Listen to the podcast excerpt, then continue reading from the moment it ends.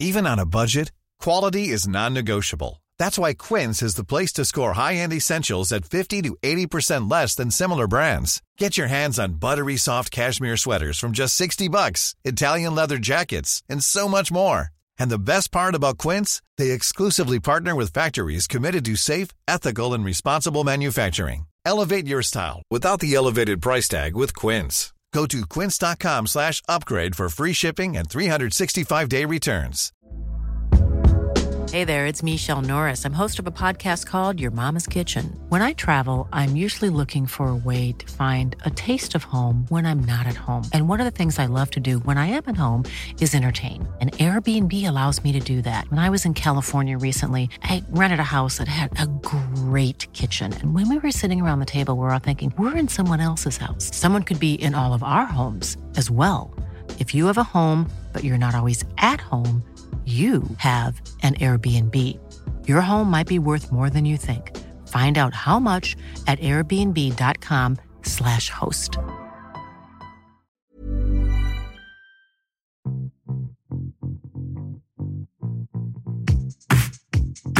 Hi, I'm Pav, And I'm Neil. and welcome to the Top 10 of Anything podcast. Let's start the countdown. 10, 9,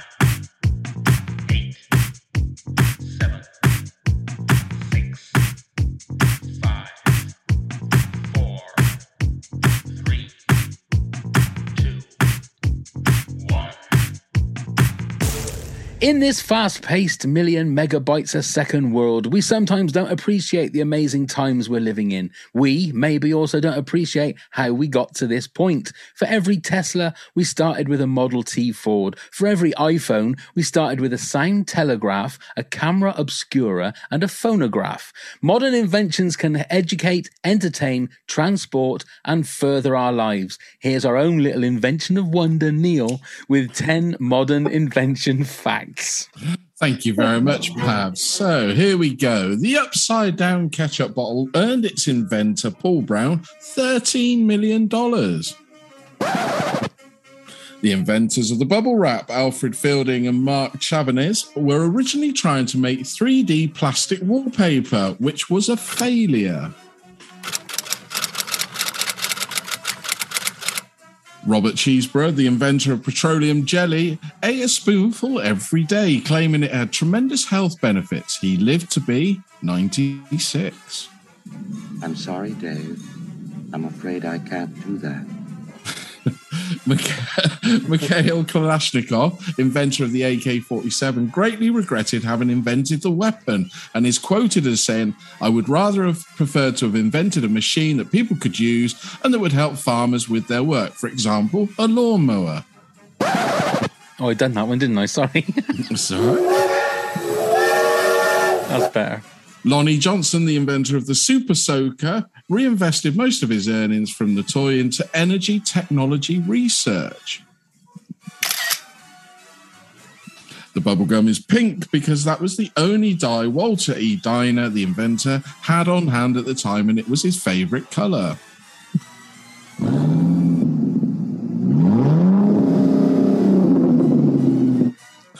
Joseph Bramah, the man who invented the first beer tap, also invented the modern toilet. Done that one. The only head coach in the University of Kansas basketball history with a losing career record is James Naismith, the inventor of basketball. The Eagle has landed. Volvo invented the three point seatbelt and then gave free license to all other auto manufacturers to use it. You've got mail. And the QWERTY keyboard was designed to slow down the typing speed. You've got mail. I've missed one somewhere. Well, anyway, ladies and gentlemen, we got through it in the end. Thank you very much, Neil. That's a pleasure. Anyway, top 10 inventions of the modern world. And ladies and gentlemen, we have an expert with us tonight. Not only an expert, he's an author, he's one of our Patreon pals, he's a performer and a rock and roll ukuleleist. Please welcome the wonderful John Collins. Hey! Go me, go me. Go you indeed. How you doing, John? I'm doing all right. I'm so excited about this. we're, we're all going to have exactly the same things, aren't we? I I don't know. so. See, I don't know. I'm I'm kind of hoping to sort of say what I've got and then sit back so you can give us an education tonight. That's what I'm kind of hoping. Good luck with that. well, maybe. Yeah, maybe. We shall see. We shall see. Because I I'm mean, sure like, there'll be a few crossovers. I'm sure there will be. Yeah, I'm sure. I'm sure. Um, so you are an author. Hmm. What have you written? What kind of books have you written?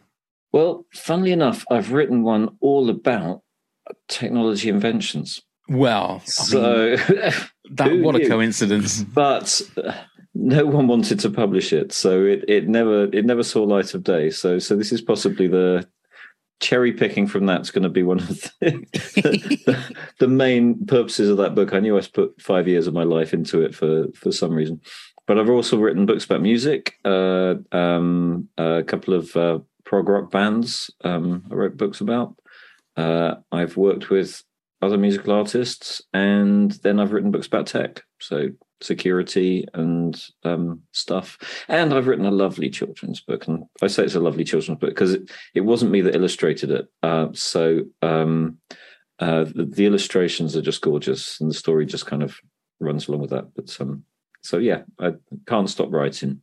Right, and What do you and? I know you said that the inventions book hadn't been published, but have you had other stuff published? Yeah, yeah, yeah. yeah. I've had uh, seven books published. Wow. and from which I've learned that it's never fun. oh right. book published. Yeah, you, you you're never going to get rich unless you're, you know, you name it, J.K. Rowling, and um, things will always go wrong. And Right. if you think self-publishing is just well, uh, why not? I'll just go into that. Then uh, you see what publishers do, and you think, well, I could do all of that, which is horrible, and make all those mistakes, or I could work with the publisher. So, so that there's, I, I, I'm delighted to have had lots of things published with lots of different publishers. Virgin Books, for example, uh, Wiley, um, uh, Virgin Books now part of uh, Random House. Some independent publishers, Helter Skelter, um, God rest his soul, Sean, lovely, lovely man, uh, and uh, uh, British Computer Society. So I've I've kind of learnt so much from the whole industry just from that, and I've still got some great friendships there.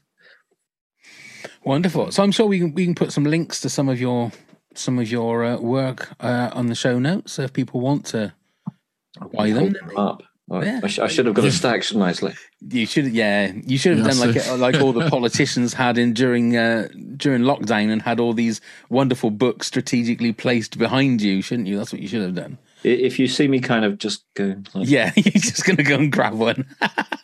That's, oh, yeah. that's fine. Anytime you want to do that, John, that's fine. But we'll put a couple of links in there if you want to send them to us, John, and we'll put them in there. No worries. Right. Now, inventions of the modern world. We did have a little cut off, and John did stipulate sort of post industrial revolution. Before I say that, seven books. I haven't even read seven books in my life. So to write seven books is amazing. Well done. yes. Awesome. Um, that didn't sound patronizing, did it? Like if I could, do, I could tap you on the I head. actually, well done. you John. know, because I am a bit of a geek. Let's face it. So Right. I, I did actually count up all the words that I'd written in books and blogs and everything else, and No. that's not including reports for work. And given I, I write for work, so Right. so that's that's my job, and it's what uh, 1.3 million words I've written wow. wow. on stuff. Wow. So That's uh, crazy. yeah, yeah. Wow. Well done. Well, surely you should get a plaque for that or something. You know, if you get a million subscribers on YouTube, you get like a gold plaque. So you should get like a gold question mark think, or wouldn't you? something. Yeah. I would think so. yeah, You definitely. know, the Lord Yeah. of Letters should give you. Maybe something. I've got one. Maybe where I used to live, there's a little blue plaque saying, Maybe there is. Thank God he left. be. It could well be. Yeah. Don't tell him he'll come back. Oh, bless. Right. Let's get into the business of the day. Uh, inventions of the modern world. So, John, kick us off with your number 10. Well, it's complicated, you see. Okay. Um, so it, it it's more of a concept than a thing, but it's a series of things. And the invention of the modern world I went for was transmission at my number 10. and Okay. uh, because I wanted to get in fiber optic cables, I wanted to get in you know mobile and, and all that sort of thing. But ultimately, they all serve the same job, which is getting information from one place to another.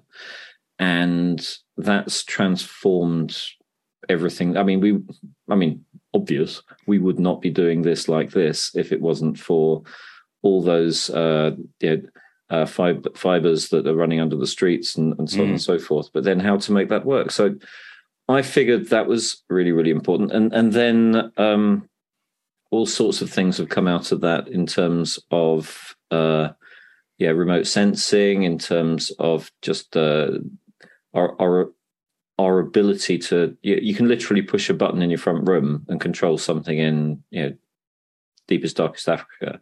It, it, it's um it, it's crazily um uh easy and you know the and it was only deepest darkest Africa because we didn't know anything about it back then. So the other thing that it's given us is the the notion he dug uh, the notion that uh, it you know the the world has got so much smaller. So it, it, it's a, a wonderful thing. And there's been all kinds of inventors all along the way uh, to to know what's happened. So that's my number one, ten. See, this is I don't know about you, Neil, and I don't again I don't know about you, John, but the the hard thing I found about compiling my top ten is, like I said in my in my um, introduction, that like an iPhone wouldn't be there if it wasn't for a radio, a camera, and a Mhm. phone. It's just been amalgamated into one thing. So it's like, what what do you do in regards to like? I haven't got automobile in my in my top ten, but I could easily put a Tesla in my top ten because that's an amazing Hmm. variation, or a, what would you not? It's not variation, is it? It's what it's evolved into. So I find that hard with certain things because there are a couple of things in my in my top ten that would go along with your transmission, but they are more specific things. If that makes sense, Neil, is have you had the same? Well, uh, exactly the same sort of thing. I mean, I, I've I found it difficult to think of modern inventions that you know that I wanted to talk about. So what I I thought I'll do is use all the modern inventions that I utilise in my day to day life that are, are beneficial to me. But I mean, I've got. I mean, the one I'm about to mention in a minute, I think will link to what John's just said exactly. So, yeah, it'd be interesting to see. Yeah, because transmission, I think that's a, that's a really very a good way of of putting a lot of stuff. Yeah, because you could put fiber optics in there, couldn't you, as an actual thing? Because it's amazing, and the fact that it's all of these things are either in our airwaves or under the ground, making us or helping us communicate.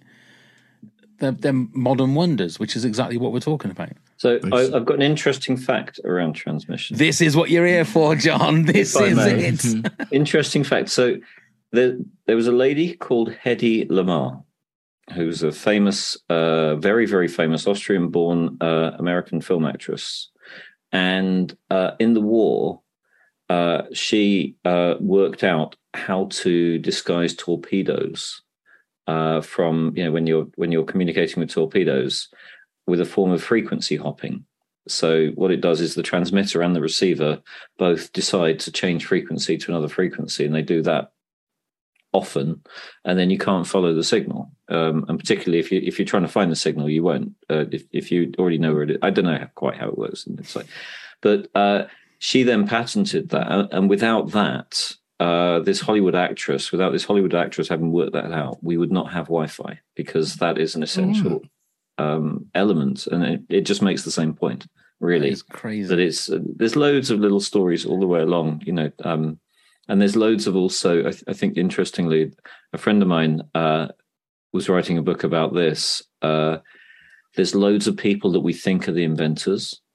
Yeah, and then there's the people that actually did the inventing Right, yeah. uh, and it depends who who invent so uh Hedy for example she managed to get a patent but then the patent ran out and, and no one's heard of her so uh it, it, it's constantly like that it's marconi's mate you know who actually Mm. did all the all, all the clever stuff and, and so on so uh it's full of fraudulent claims and uh i mean the, the tech industry is pretty much uh, rife with that kind of you know pa- patent fraud and, and so on and so forth.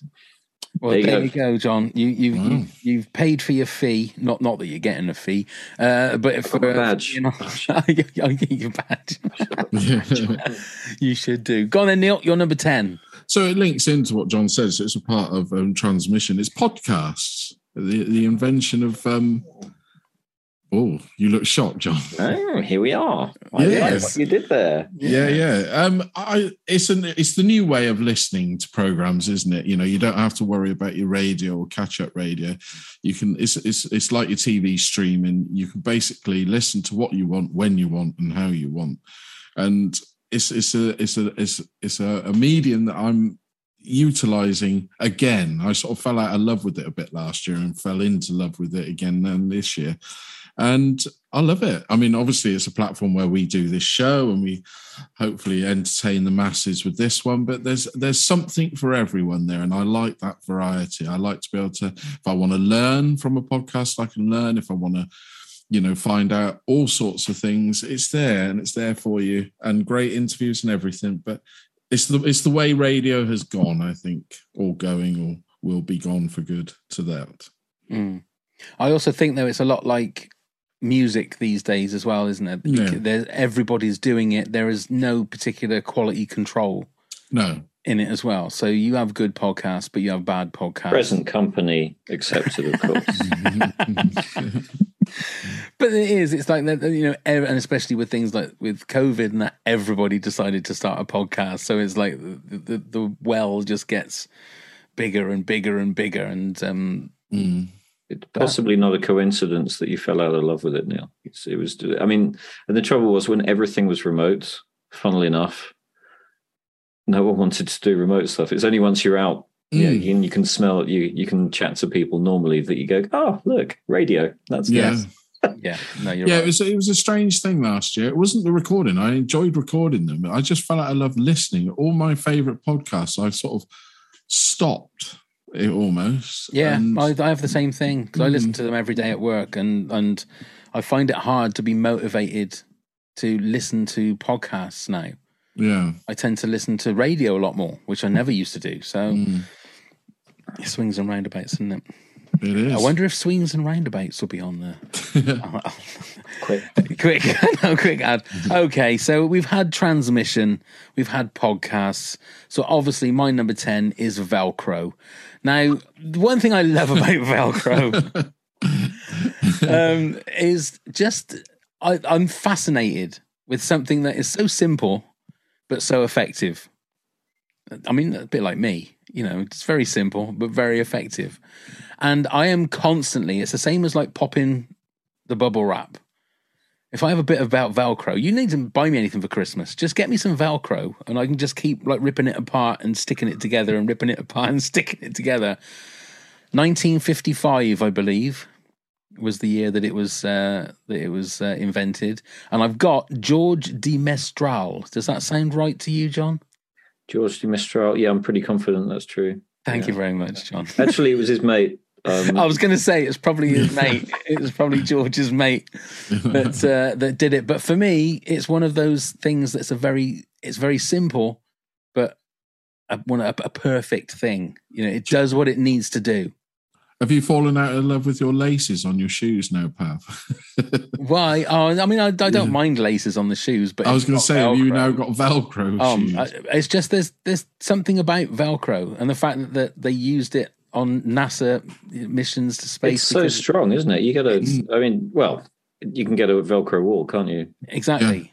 Haven't tried that. No, I wouldn't either. I wouldn't ever. I wouldn't. It always reminds me of the. um Oh God, what was the advert of the guy that got pasted to the wall? oh, no nails or whatever it, It wasn't no nails, Yeah. was it? It was um Loctite or something like that. yeah. I Remember that. John? Mm. And then and then the big board got hoisted up by a helicopter, and there was a guy in like an overall stuck to this board, and it was. I don't know, if it was Loctite or it's some kind of wallpaper paste. Pritt stick. You still have nightmares. I still have nightmares because I, whenever I see anybody do that Velcro wall thing, it just reminds because they always seem to land sprawled on there like that, and I think that's just like the guy, and he's going to be hoisted up in the sky in a minute. Yeah, they had Okay. to make that six times because the other five. Yeah. Yeah. Right. Go on then, John. You're number nine. Okay, well, it's had a mention already, uh, and it's sanitation. So um, we kind of look at old age being a kind of uh, you know constantly increasing and so on and so forth. But the real leap in health improvement was just flushing stuff away. Mm. Simple as that. And uh, so, who did you say was the the inventor of the uh, the flushing toilet, Neil? Uh, let me just grab my notes. Uh, the modern toilet was um, um, um, um, um, um, um, Joseph Bramah, Oh, there you go. the man we who don't sound invented going the for a beer Brahm, tap do we? and modern toilet. There we are. Oh, I've had a bit of a Brahm day. Yeah, I'm dying for a Brahm. I'm dying for a Brahm. Yeah. But funnily enough, uh, Thomas Crapper, uh, who uh, had his uh, toilet shop in London and was a great inventor of all kinds of, he he made the the whole notion of kind of flushing toilets sanitary, uh, uh, and people therefore wanted to adopt them. But the word crap did exist before uh, Thomas Crapper. It was the Americans coming over because we we'd stopped using it. You know, um, but the Americans coming over in the war thought it was hilarious that all of our toilets said crapper on them. right. So, Right. so there's- that's where the the linkage between the word crap and crapper came about.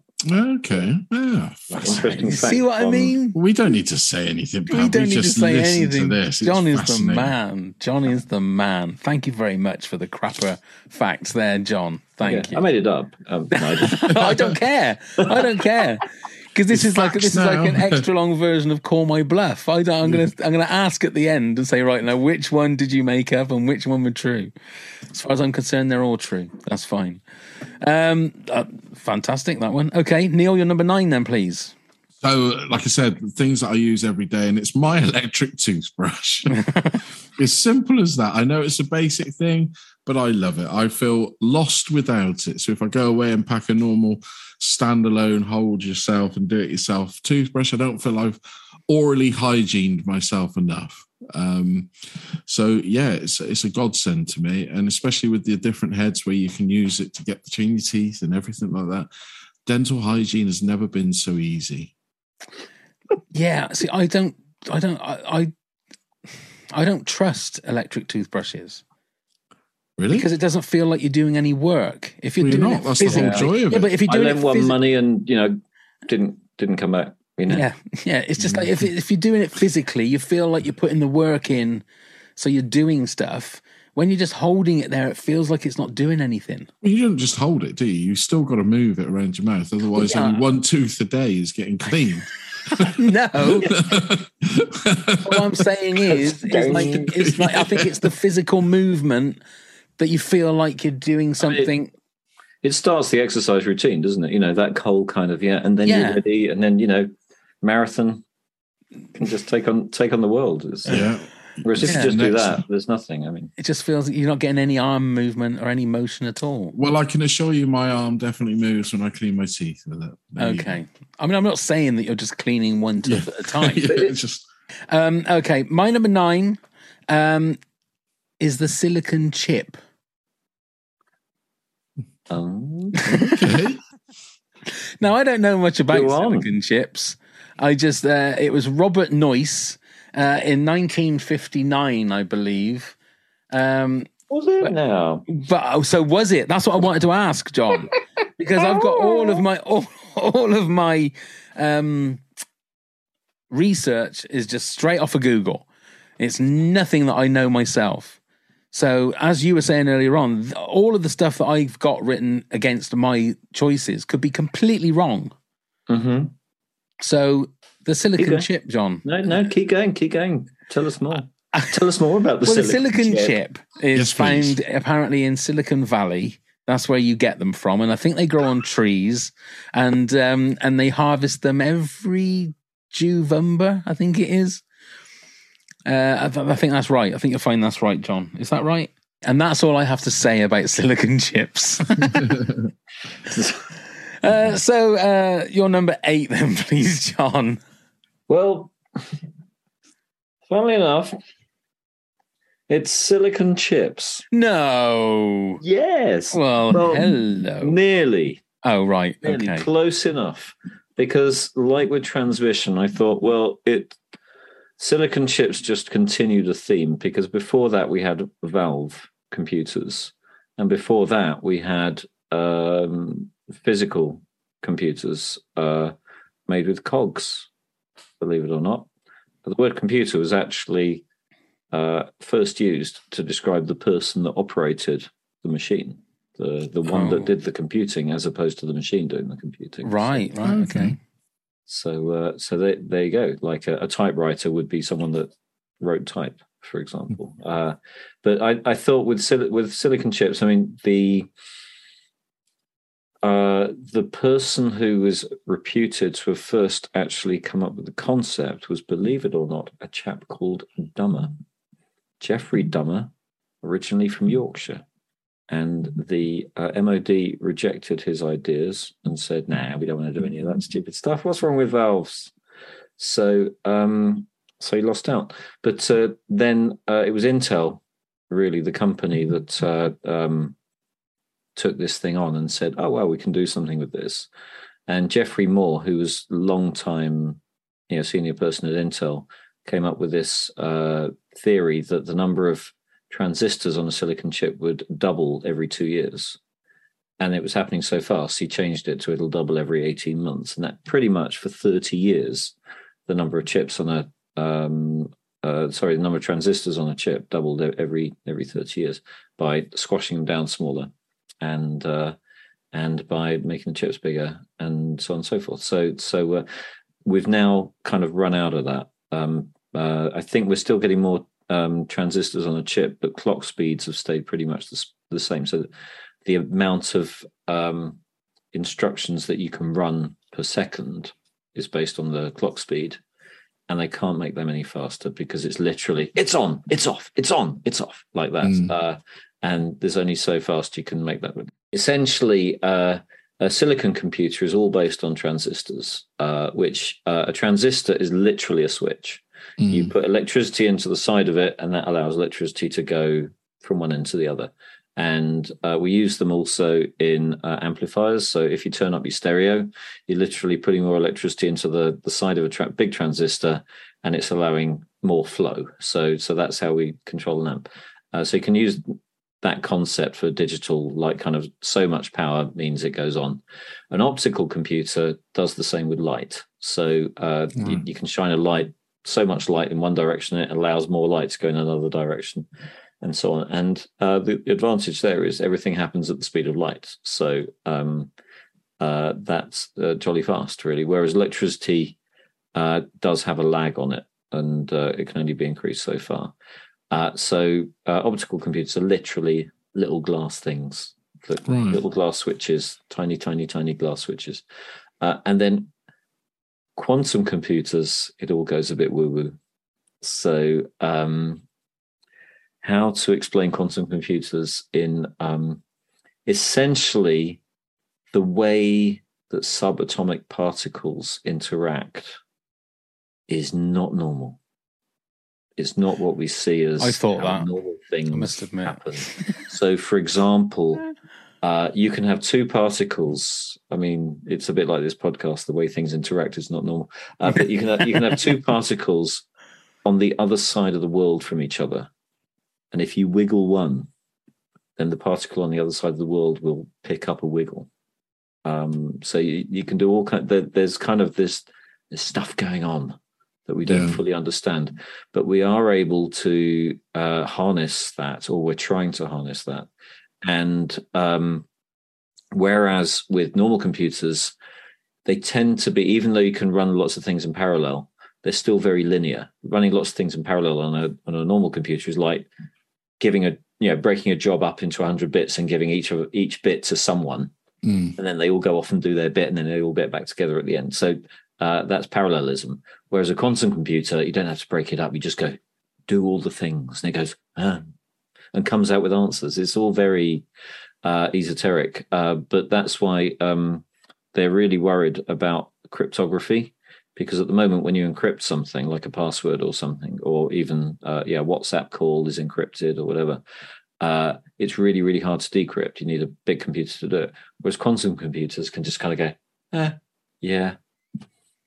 Uh, and just do it like that because they can do a, a squillion things at once. Mm. um, but at the moment it has to be done with liquid nitrogen and you can you know they, they, they proved the concept They they know this stuff works, but they're a long way from turning it into something every day. every day. You know, you're not going to have a quantum computer in your basement No. unless you want a very, very, very cold big basement and you're James Bond's uh, nemesis.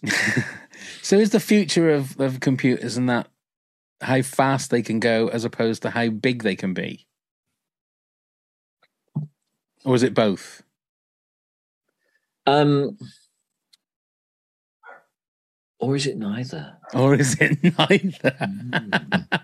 I mean, so so that I guess the future of computers, and this isn't in my list, by the way, but uh, um, is they talk about the singularity, right. where computers achieve the ability to be as smart as humans.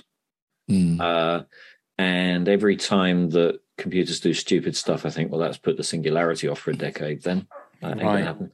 Um, because the way that the brain works is again multi-path. It may even have some quantum stuff going on in the brain. There's loads we don't understand in the brain yet. Mm. When birds migrate, for example, they head in the right direction through fog and cloud and so on, and they've got no. And there's there's, there's stuff going on that we don't Mm. fully understand that's happening in, in in our heads, in our optical nerves, etc. And it all adds up. Uh, and so computers have got a long way to go to get there. But what they're saying about the quantum stuff is that enables this kind of massively complex network of synapses like we have in our heads to happen. So it could bring um, certainly uh, Terminator 5 a bit closer to happening. Sky, Skynet. um, I mean, the trouble with um, who who said this? Uh, Kranzberg had a law. He said uh, technology is neither good nor bad, nor is it indifferent. And the trouble with everything we talk about computers, and, in the cool in the industry, everyone drinks the Kool Aid and says, uh, "Oh, it's all going to be great." Uh, but in reality, really bad things happen every single time. Uh, and uh, so uh, we could the the notion of Skynet run by an advertising company.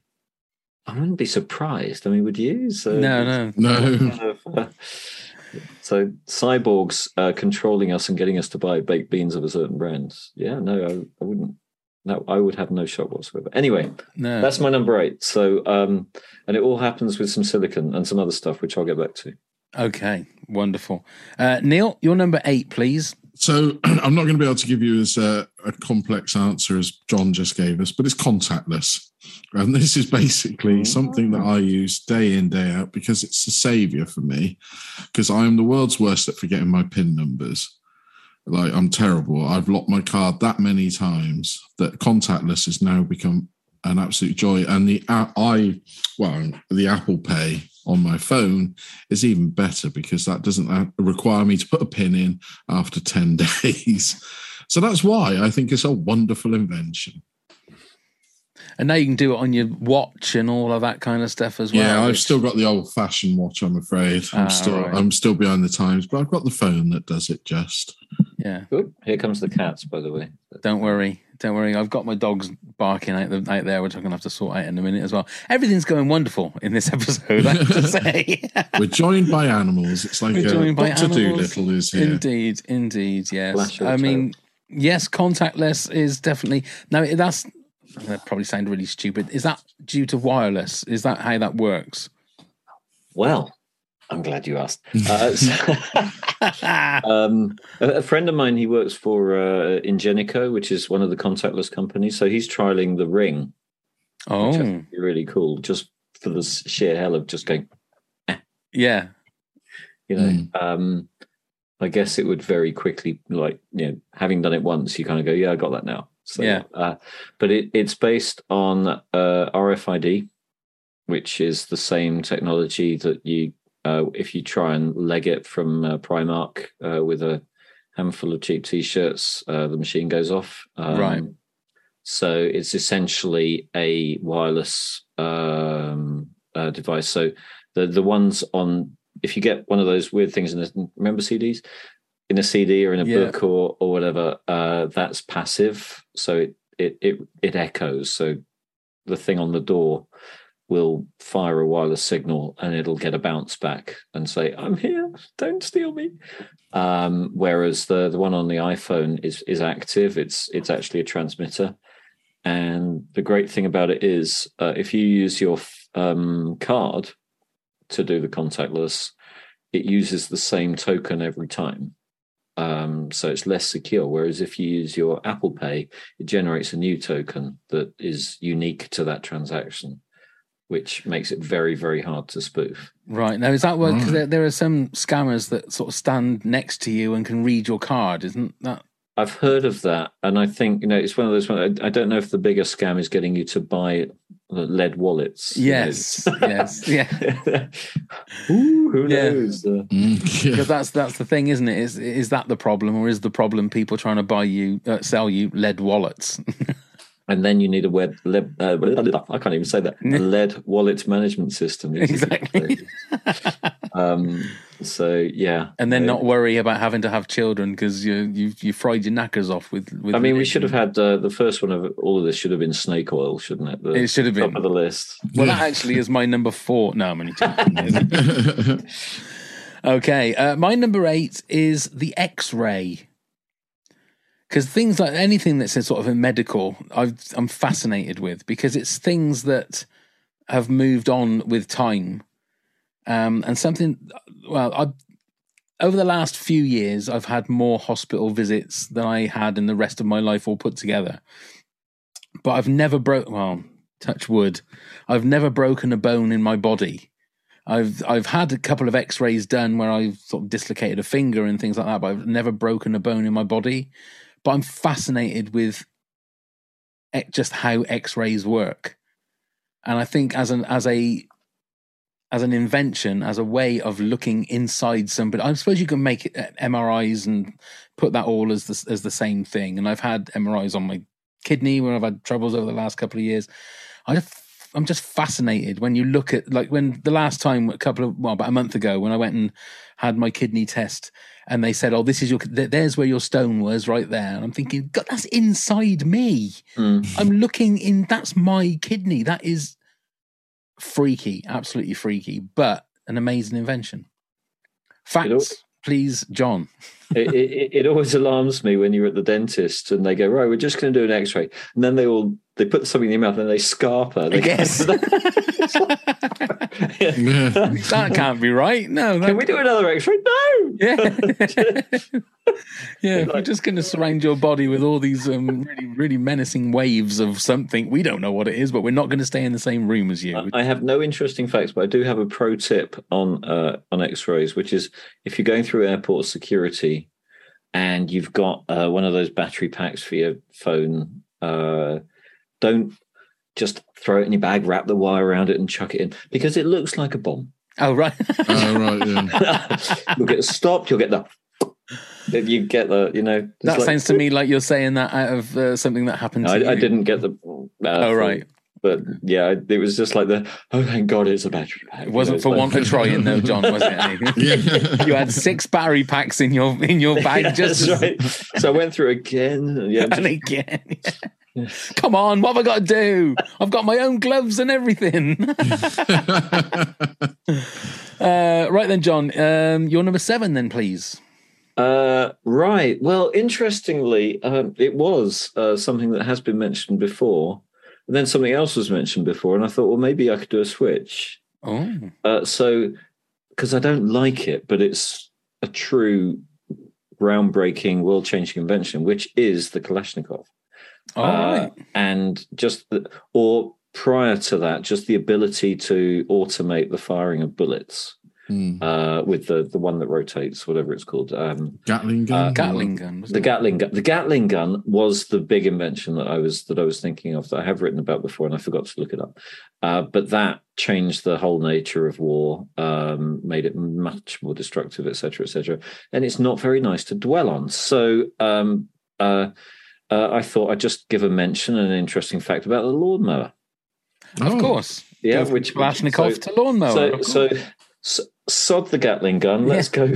Let's go for the lawnmower. So it was in fact invented in Stroud, uh, which so it's got local local heritage, wow. and um, so interestingly, did you know because uh, well, obviously you're you're up in the the, the kind of the, the upper Cotswolds, uh, and I'm now down in the lower Cotswolds. So the upper Cotswolds was where all the wool merchants lived, and they they got all the money. And uh, down here, where all the mills are, uh, they made they made all the the woolen cloth and so on and so forth.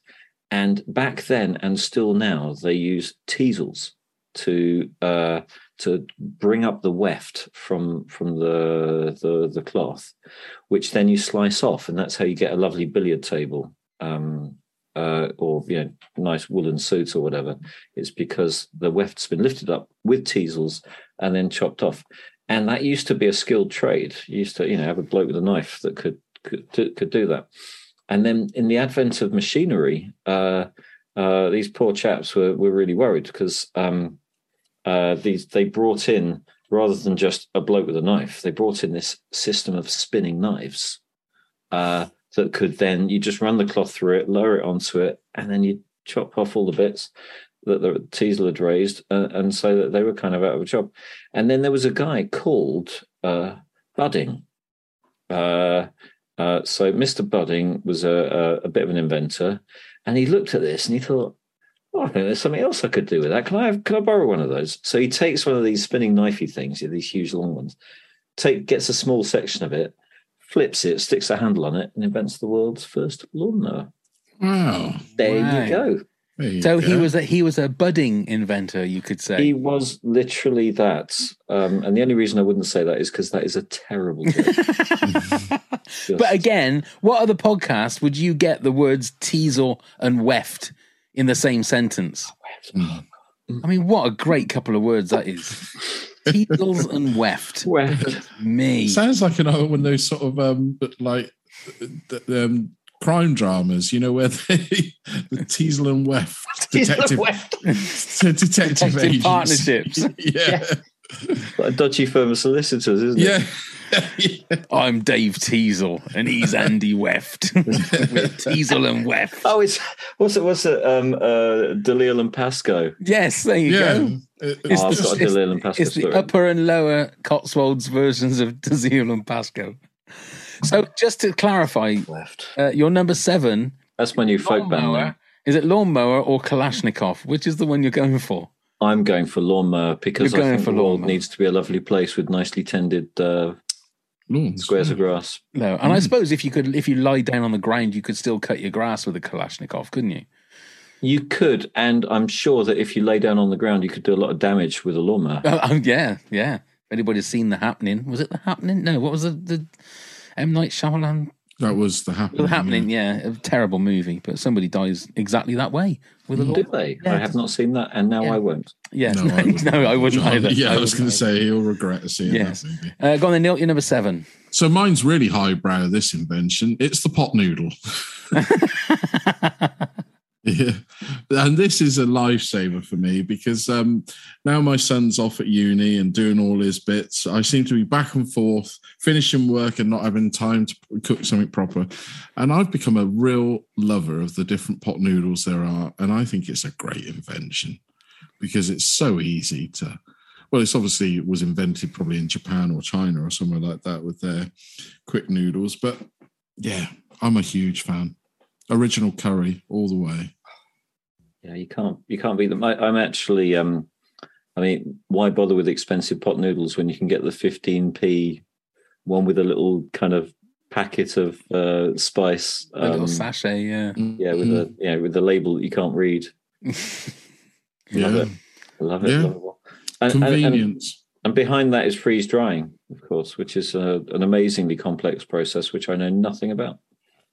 Wow. Well, there we are. We stumped you stumped the expert there, Neil. I know. Highbrow, I am. Highbrow. Indeed. In highbrow with pot noodle. There Yeah. you go. Just add water. Okay. Uh my number seven, uh, which has got lots of water added to it, is a washing machine. Now, there are, you can put washing machine in with a dishwasher and tumble dryer, all these things that make life easier. You know, because back in the old days where you'd be washing it with a what was the thing? The washboard, obviously. And they were doing it on a rock back in the back in the old days, taking your stuff down to the river. Uh, but a washing machine is not just an amazing invention that makes things easier. is When they go wrong, they're a pain in the ass. Like if they get blocked, they're just a pain in the ass to fix. And they're nothing but a pain in the ass. Then you're doing nothing but complaining about them. But when they work, they're amazing. And they're amazing things. Uh, thoughts? I've got one.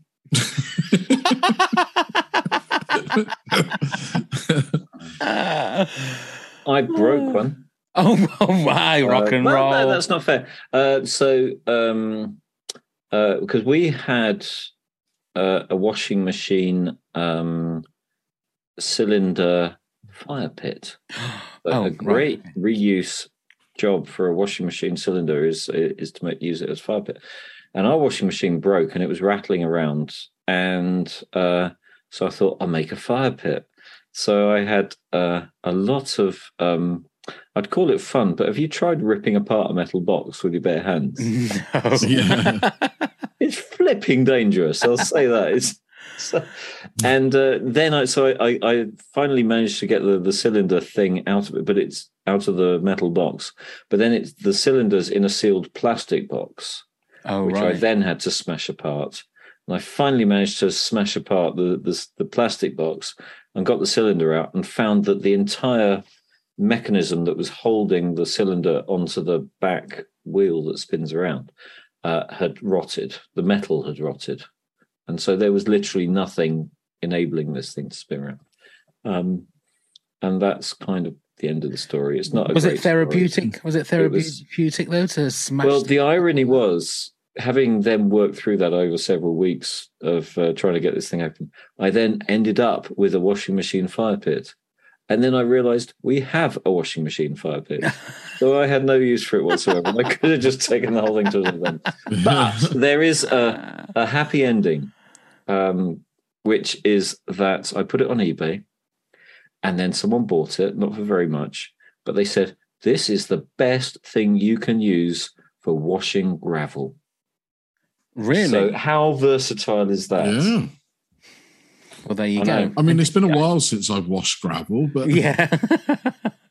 It's it's not something, you- but when you need to do it, yeah, it's I mean, up can there you get now. the I kit? know now. Yeah, absolutely. I mean, Collinder's it's gone. educational. Yes. I suppose you could you could mine mine for gold with it as well. Then could you? You could, but the gold might all fall out of the holes. I was going to say, yeah, it have to be really big bits of gold, wouldn't it? That, that's not going to work. No. Okay, that's fine. We'll we'll we'll just leave it to washing gravel. I think that's the that's the thing for it.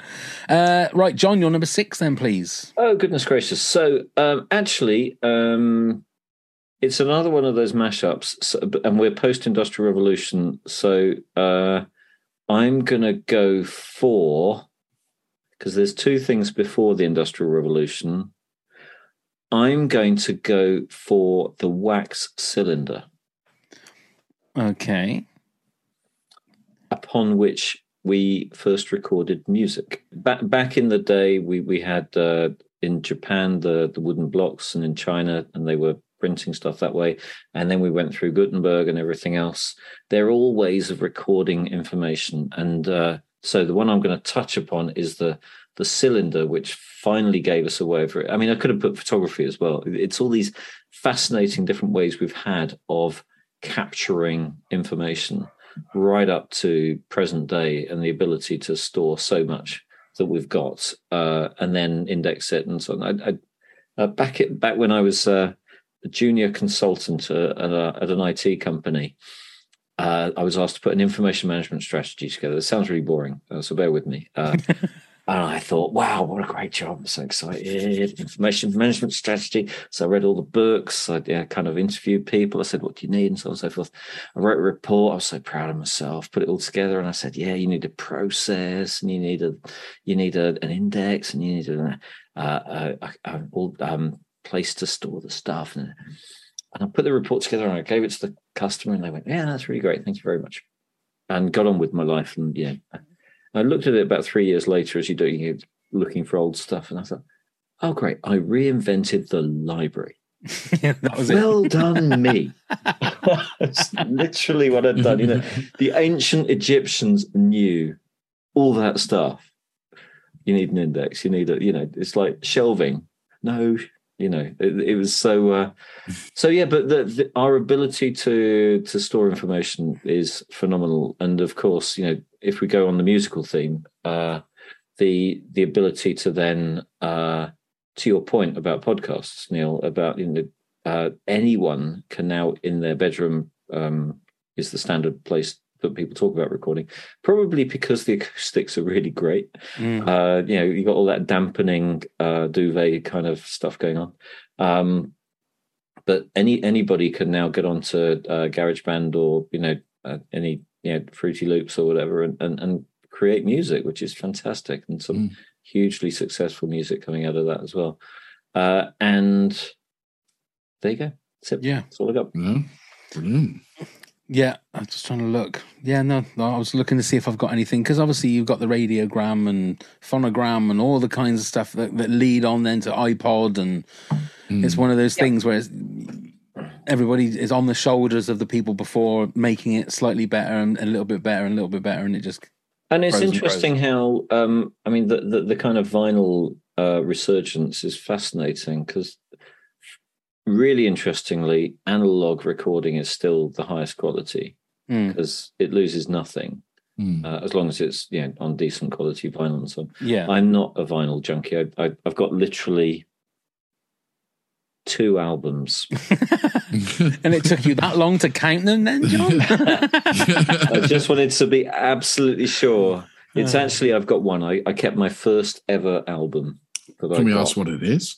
It is Electric Light Orchestra and Discovery. oh, there you go. That was I got it for Christmas stuff. one year when it came out, and uh, so I just I couldn't get rid of that one. No. No, absolutely not. Well, that was the thing with CDs. I can always remember when they were saying how crystal clear sound and you can eat your breakfast off of the discs and all that stuff. And then after a couple of years, people would start putting that sound on the start of their records, which is that was what you used to have with vinyl. And I thought, well, what, well, you're always hankering for the old stuff, even though how wonderful clear the screen is and HD and 4K and and then people will start putting old style video effects on their videos, you know, to make it look like VHS.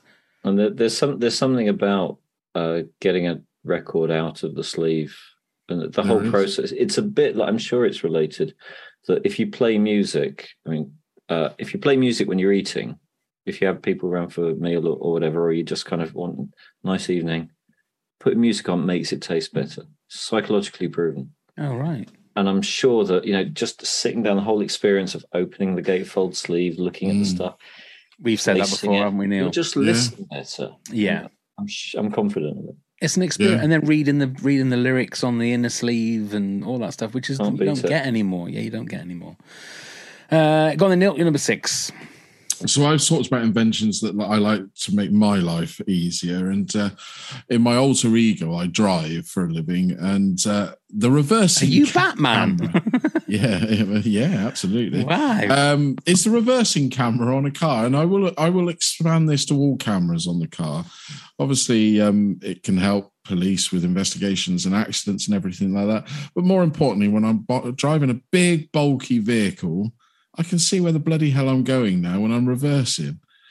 And clearly, because obviously the first incarnations of these were, you might as well have just stuck your head out the window. It was a lot clearer to see.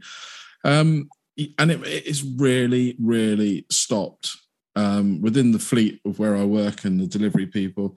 The amount of accidents that have happened have reduced dramatically because people can now see what they're doing.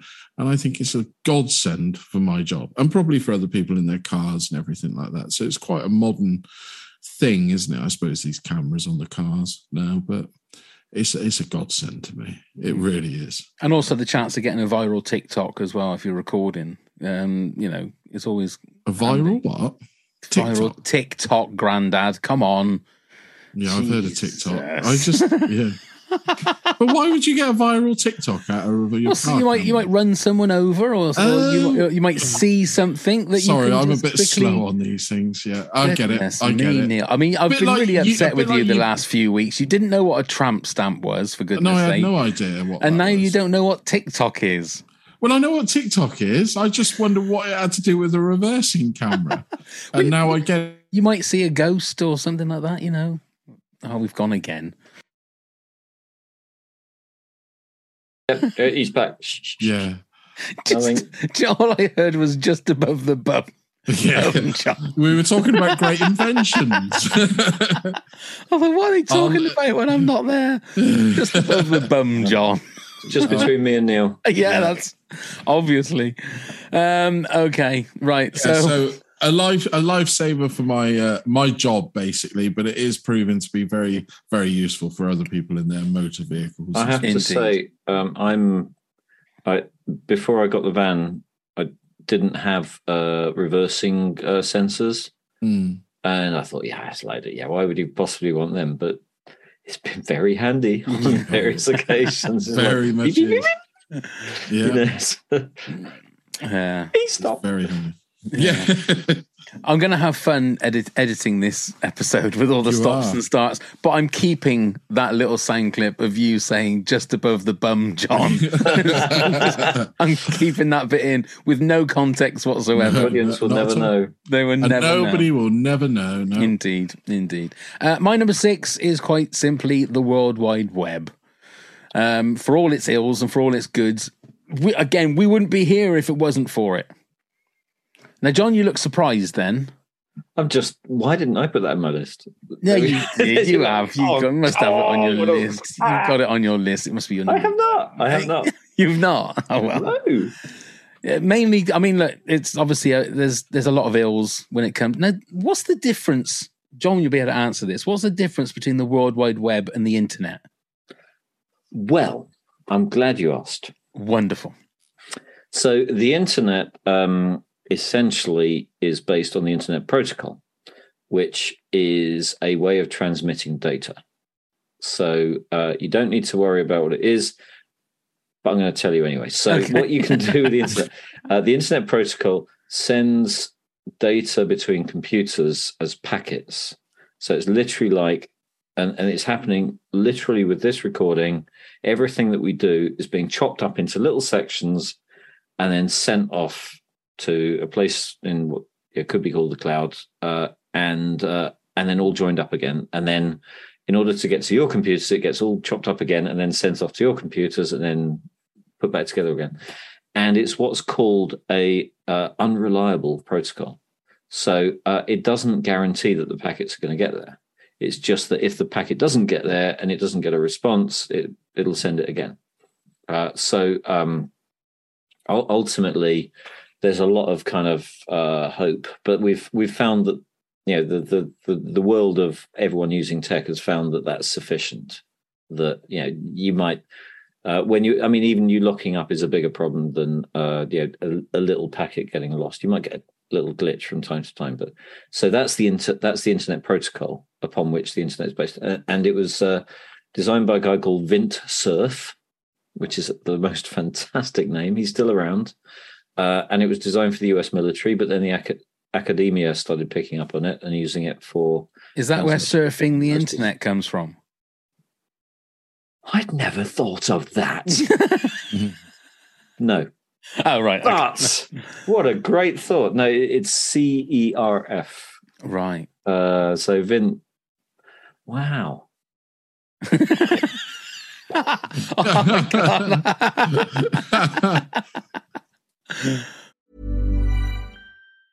When you're ready to pop the question, the last thing you want to do is second guess the ring.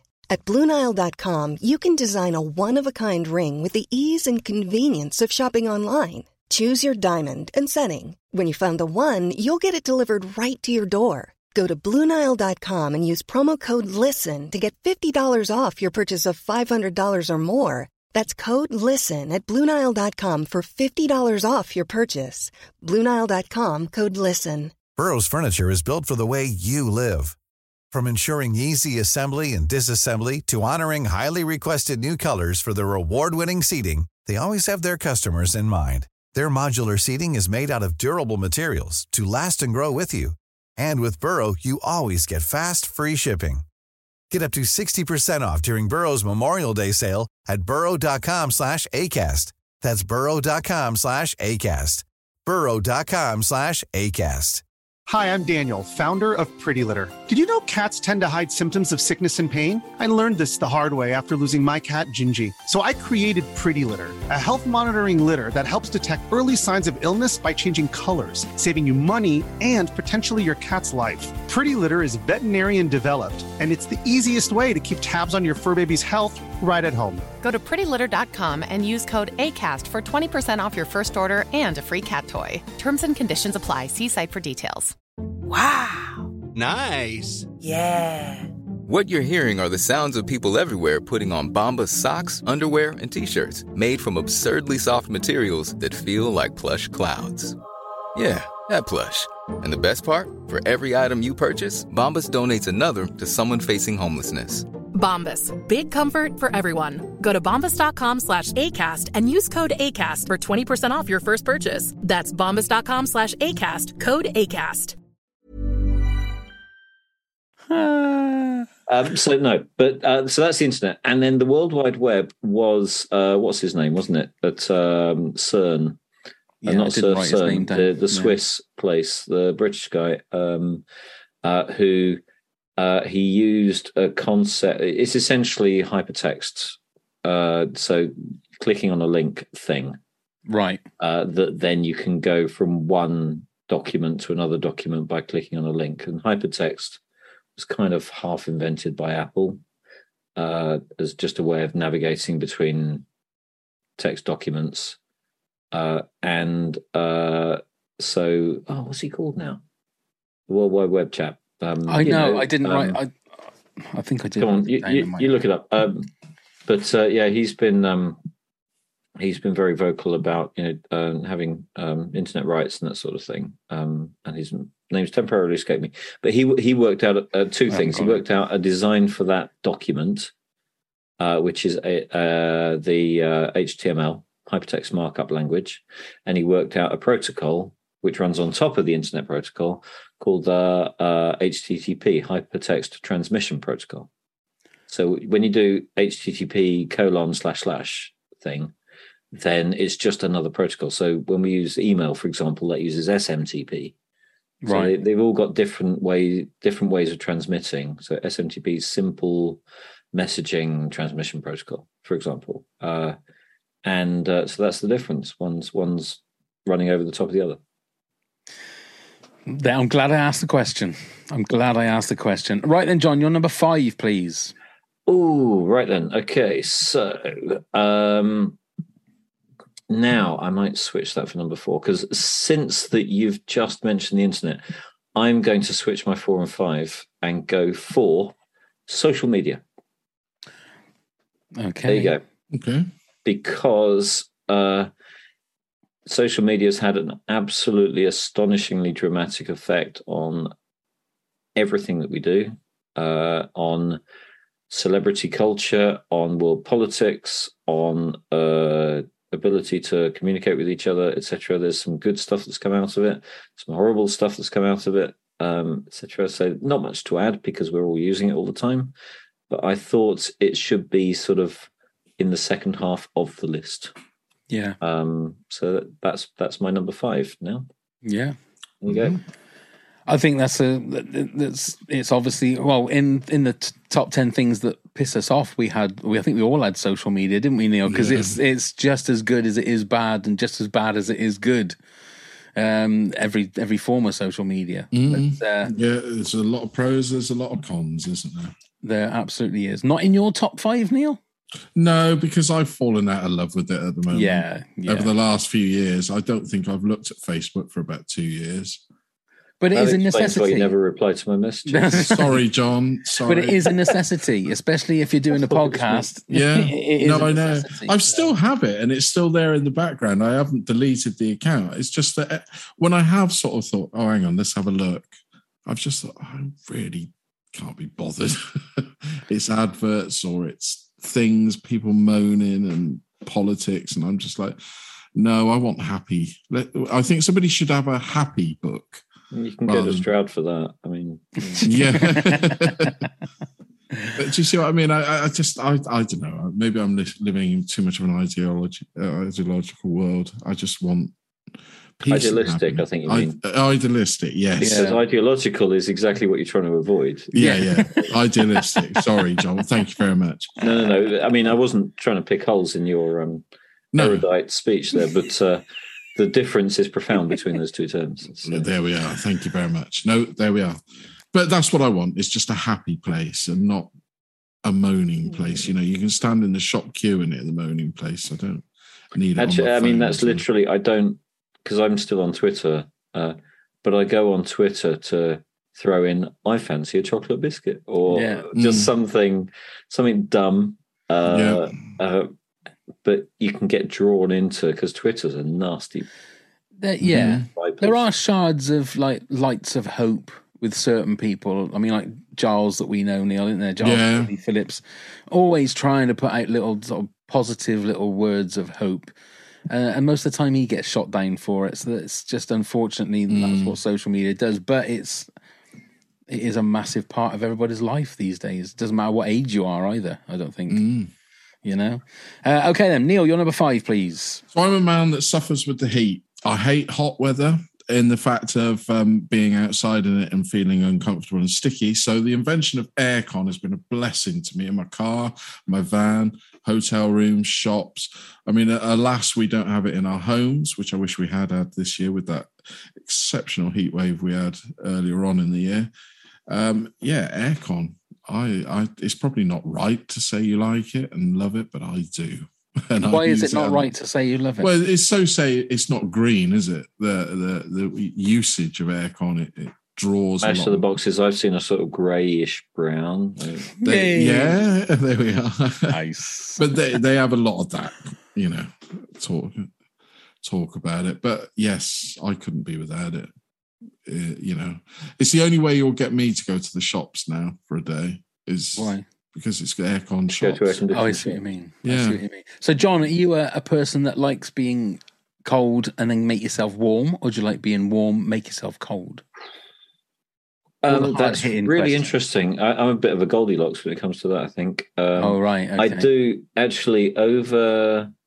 It's possibly a lockdown thing, possibly an age thing, possibly a I don't know what, but uh, fresh air. Now I just oh, I love fresh air, being outside. Yeah. And I I started. Uh, I actually made a chair out of old uh, decking, uh, and it's the most comfortable chair I've ever sat on. And if the sun comes out, I'll just go and sit on my chair, and it's just a happy place. And Sit on your chair with your with your washing machine fire pit. so so I, I think um uh discomfort from heat um i mean i don't know where to go with that it, it, No. it's I, I i don't like being I think i'm possibly i love going from a too hot into a lovely cool shop or something like that absolutely Right. beat it i wouldn't want to be stuck in there because it No. starts i start feeling a bit weird Yeah. um I I, I I prefer it when you're cold and you get yourself all nice and snug Mm. and make yourself warm, as opposed to it being really hot. I mean, although you get, a, I mean, I've got a fan. I haven't got aircon, but I get a fan on, and that's quite nice as well. Mm. I mean, te- temperature controlled environments to me is a bit kind of you might as well just take my brain out and plug it into a. In, um, oh yes, it's, yeah. Uh, just that, saying when yeah. they pipe oxygen in, and it's kind of that's the kind of corrupted end of uh, Mm. temperature controlled, and you just kind of think, actually, just getting it. And when I'm in, when I've been in Vegas, um, I've been to Vegas far too many times because that's where all the big tech conferences are. Getting outside into the hot sun, best thing ever because it's real. Yeah. Right, right. Yeah, The no, I, I Vegas appreciate that probably that. is real, I think, isn't it? I appreciate that. I mean, I primarily was uh, speaking again about my mode of transport for work. Oh, I wish I had the aircon in the van. Oh God. Yeah. oh yeah. Oh yeah. Yeah. Totally. Yeah. Completely up for that. Yeah. Mm. Yeah. Uh, okay, my number five is something that was uh, apparently invented in 1951, but I think is more prevalent to what's going to happen in the future. It's AI, artificial intelligence. Um, why, why do you keep looking like that, John?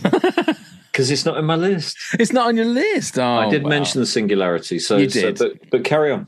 I just find I find that, that AI and um, it's the future. It's it's got to be what things. I mean, as much as I don't understand things like uh, the metaverse and um, NFTs and all of that kind of stuff, I don't understand why people are spending so much money on things like that. John, you might be able to tell me that the money that they're spending is absolutely what they're supposed to be doing.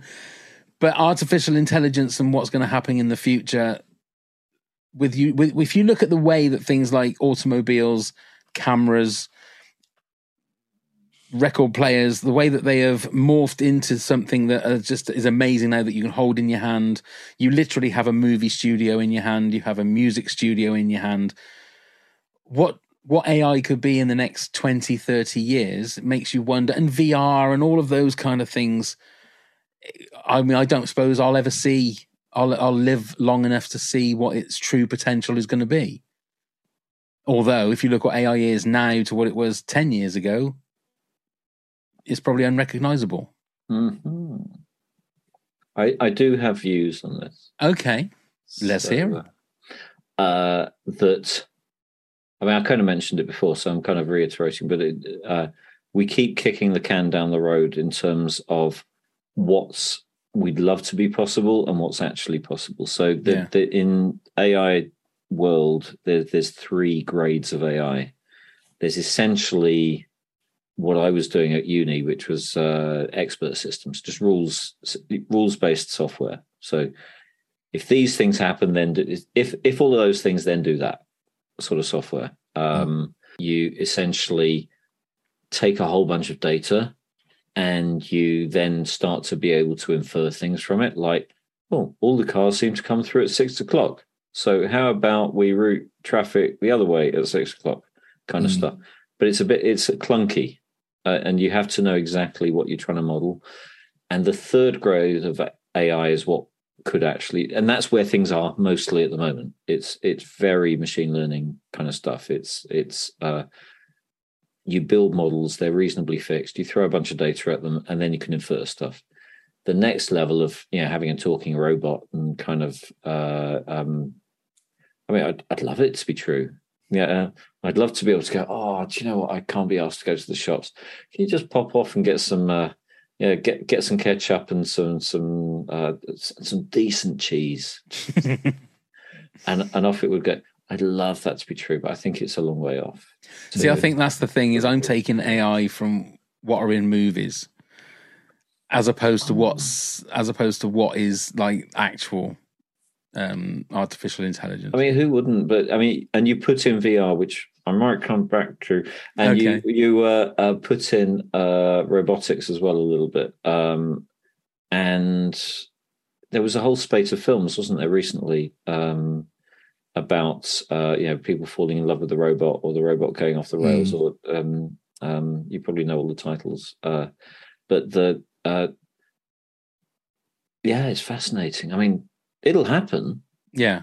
It's just it probably won't happen soon, and it probably won't happen the way we expect. Right. So That sounds ominous. I think yeah, all all, all predictions. I mean, I have in my head uh, the law of uh, unexpected consequences. We always seem to invent things, and then it's never used for what we thought it was going to be used for. Right. Um, right. Okay. So yeah, social media and politics, for example. Who who knew? Yeah. Uh, um, or or whatever. So, and sometimes it's the most uh, you with Velcro. Um, sometimes it's the most mundane. Uh, and your point, Neil, about how bubble wrap was invented. Uh, Mm.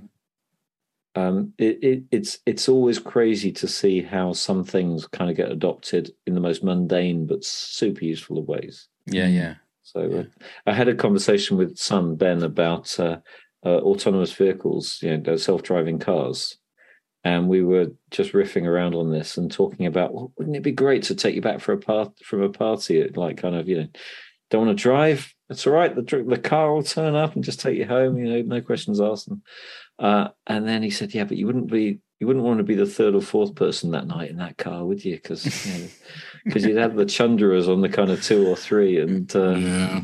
and it's just like, oh yeah, that is literally going to be true. Yeah, yeah, yeah.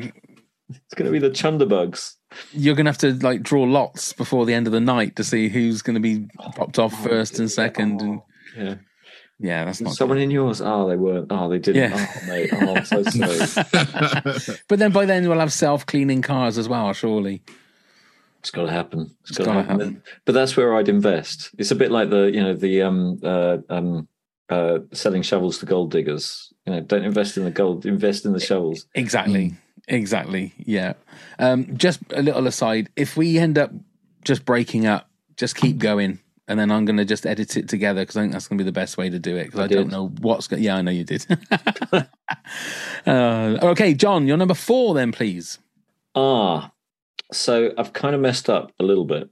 um, Okay. Because we did say post-industrial revolution, and this We did. isn't. Well, Uh, you so- said post industrial revolution. I did. So so I'm allowed to break my rules. uh, but I, I, I thought have some fun with a couple of them, and um, so and this this is one which I think was hugely important in the history of everything, and what I've called it. it I mean, it's actually the well tempered clavier, um, but it's essentially Bach, um, and pre Bach in musical terms, instruments were not tuned particularly well or in the same way. And the way uh, a piano, you kind of look at a piano, you think, well, you just kind of tune that one to tune that one. Yeah, they're all semitones different, aren't they? That was an invention. The way of setting up a piano, uh, and or as it's called, is the tempering of the piano w- was an invention. And uh, actually, while we think all the frequencies are exactly they exactly work out, they don't. They're they're slightly different on certain keys. So Chopin would tune the piano slightly differently to the way um, uh, Bach would tune it. And if you don't tune it in the way Chopin would tune it, then you don't get the same tune, obviously. And you, the subtleties are, are lost. So, I mean, me playing the piano just it wouldn't make a blind bit of difference, but for that level of things. But but back in Bach's time, which is like 1600s, so it's nearly the Industrial Revolution Yeah, right. and it was It was- kind of equally um, what was happening back then with Stradivarius on violins and so on. There was a lot of invention just pre-industrial revolution in terms of how that you make a violin, how you lacquer it, the kind of chemical compounds that they used, and we moved from a state of music being a bit shit to uh, music being consistent and music being uh, transferable. So you could write it down and someone else could play it. And without that, we wouldn't have the kind of wealth of music that we've got today. There you go. So I wanted to bring in the ability to tune a piano. Fantastic. Fascinating. We'll, we'll give you that one. We'll give you Thank that you. I'm so sorry. It That's gets okay. worse. don't worry. Don't worry. Uh, go on then, Neil. You're number four. So um, this is a revolution to me. Um, last year I was given for a, a Christmas present an air fryer because they were the in things, and now it's become my go-to cooking implement. My oven, I don't think I've switched my oven on in weeks because this air fryer seems to do everything and make things tasty again. Um, I don't know whether either of you have one of these Is this a ninja thing? Yes, it is. You did ninja thing. Yes, if they want to sponsor us, I'd happily stand by mine and smile. um, but it's it's a revolution, and and apparently in these uh, cost of living times where everything's going up, um, I've been reading and listening to different things saying how much less energy they use than anything mm. else, and but also the taste of the food has gone back to old school for me. So like you can do roast potatoes in them, and they come out so bloody nice. It's it reminds me of my youth and my grandma cooking them and those sort of things. So I've been really enjoying it. So I wouldn't be I'd be lost without my air fryer now. Okay. I even so, do my cereal in it. No. so do you cook anything in it? well, most things. I mean, you can't cook anything, but yeah, you can do a roast joint right Mm. down to I don't know whatever else you want. I mean, They must be a big thing because a lot of the um, big retailers and food manufacturers are now putting air fryer instructions on their food, which you never saw before. Oh, you right, start to notice that. So it must be a thing that's here. To, And then are they expensive to buy?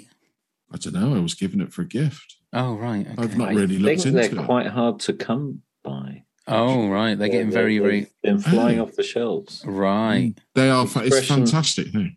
The expression "hen's teeth" has come up. Oh, really? Those ninja ones, yeah, You can fry them in there as well, can you? yeah. Well, probably, yeah, yeah. nice, crispy, crunchy hen's teeth.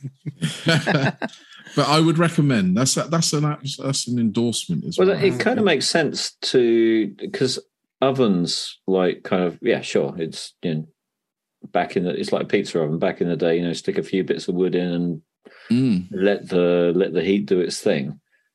But there's not been much innovation other than a big space that you heat. No. Whereas if you actually kind of think, well, how are we going to best take because they're smaller, aren't they? And then they're, it's Yeah. all about that controlled heat in a in a certain. It, it makes perfect sense that it. and should, it, uh, I mean, it cooks quicker than a conventional oven as well. It really Mm. does. I mean, chips, you you just use bog standard oven chips and do them in there, and they taste like.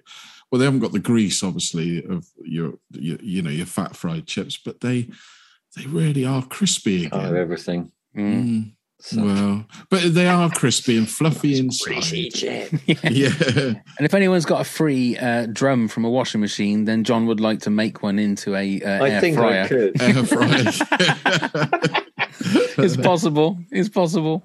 Yeah, uh, no. My my number four is the iPhone. Um, I absolutely love all Apple products. I'm an absolute whore when it comes to Apple products. I will I will just carry on being an Apple um, file. Is that the word? Would you, would you be an Apple file? Anyway, I think that, I that, that, that I can remember working um, in the offices at Honda when somebody walked in with the very first iPhone and everyone was just like mesmerized. They thought, "What is that?" It was like they'd walked in with the Holy Grail.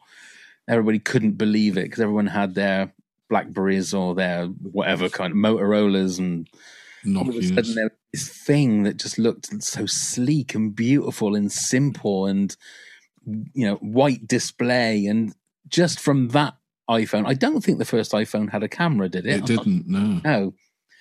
To then go to what it is now, where you can literally, you don't need anything else. You can control everything in your life from your phone and you can do what you want and you can get whatever information you want. I just, I'm a sucker for it. And I know that, I don't know, are Apple thought of as a, as one of these evil corporations or is it, I don't know. I think they've done a really good job with their brand Yeah. of maintaining a. I mean, in the trade, Microsoft's still the dodgy one. Um, oh, right, right. Which is ironic because no one cares about Microsoft anymore. You know, it's like kind of. I mean, they're, they're still a very powerful company. Amazon's the, Amazon's the probably. I don't know. There, there must be a kind of top ten evil brands. Mm. Uh, and if there isn't, there's a podcast for you guys. Um, Yeah. um, uh, I, I think Apple deliberately said where uh, I mean Facebook's up there, isn't it? But uh, Mm. Apple deliberately said uh, that they're uh, pro privacy and things like that. Um, and it could all be smoke and mirrors, but yeah. they've done a reasonable job of, and, and they've always got that horde of people that think they're the dog's nuts. So um, I'm, I'm one of them, uh, unfortunately. who will defend them to the hilt. Uh, Yeah. and yeah, they make. it- I, I'm pretty wall to wall Apple, um, largely because of contacts. Uh, trying, I used to run various things on a laptop and then various phones, and trying to keep it all in sync. And in the end, it was just like kind of yeah. all I have to do if I put an address in on that thing over there, it'll come up on this thing over here, and it'll be back on that. You know, it'll be on Yeah. that thing, over, Mm. and it all just works. Yeah. So it's simple. synchronization was hugely important. to me. It's simple as well, I, I, I find. But, uh, but yeah, that's mine. Okay, John, you're number three then, please. Number three is uh, programming. Oh, Pro, so or software or whatever you want to call it. So um, and uh, we've all heard of Ada, Ada Lovelace, haven't we? uh, yeah, wasn't, Wasn't she in Deep Throat? wasn't she in Deep Throat? I was going to say the same thing. guys. oh dear! Long live the patriarchy. Uh, so, um, was, um, uh, so uh, Charles Babbage um, invented the arithmetic engine, uh, and essentially that was the the the computer with cogs and so on that could be programmed for the first time. So you could actually put a punch card into it. It's still there in the Science Museum. It's literally the thing he built or he had built. Uh, you can put punch cards into it, and the punch cards will tell it what to do, and then you put in a sum, and it will work out the sum based on what the punch card is. It was Ada Lovelace, uh, who was Lord Byron's uh, daughter, I think, um, who actually did the programming. Oh, so right. she's got the reputation of being the world's first programmer, and um, which is kind of cool because there's not enough women in tech. So you know, start as you mean to go on. Mm. Uh, but uh, the um, over the years, the ability to actually tell computers what to do, obviously, we couldn't have done any of the things that we're doing without the ability to tell computers what to do. Mm. And so everything that I've talked about, you know, with the processing, with the ability to transmit data and so on and so forth, it's all dependent on software and nothing that uh, you know, every business these days, uh, you know, every retail company uh, is based, it, its success is going to succeed or fail based on how good its software is.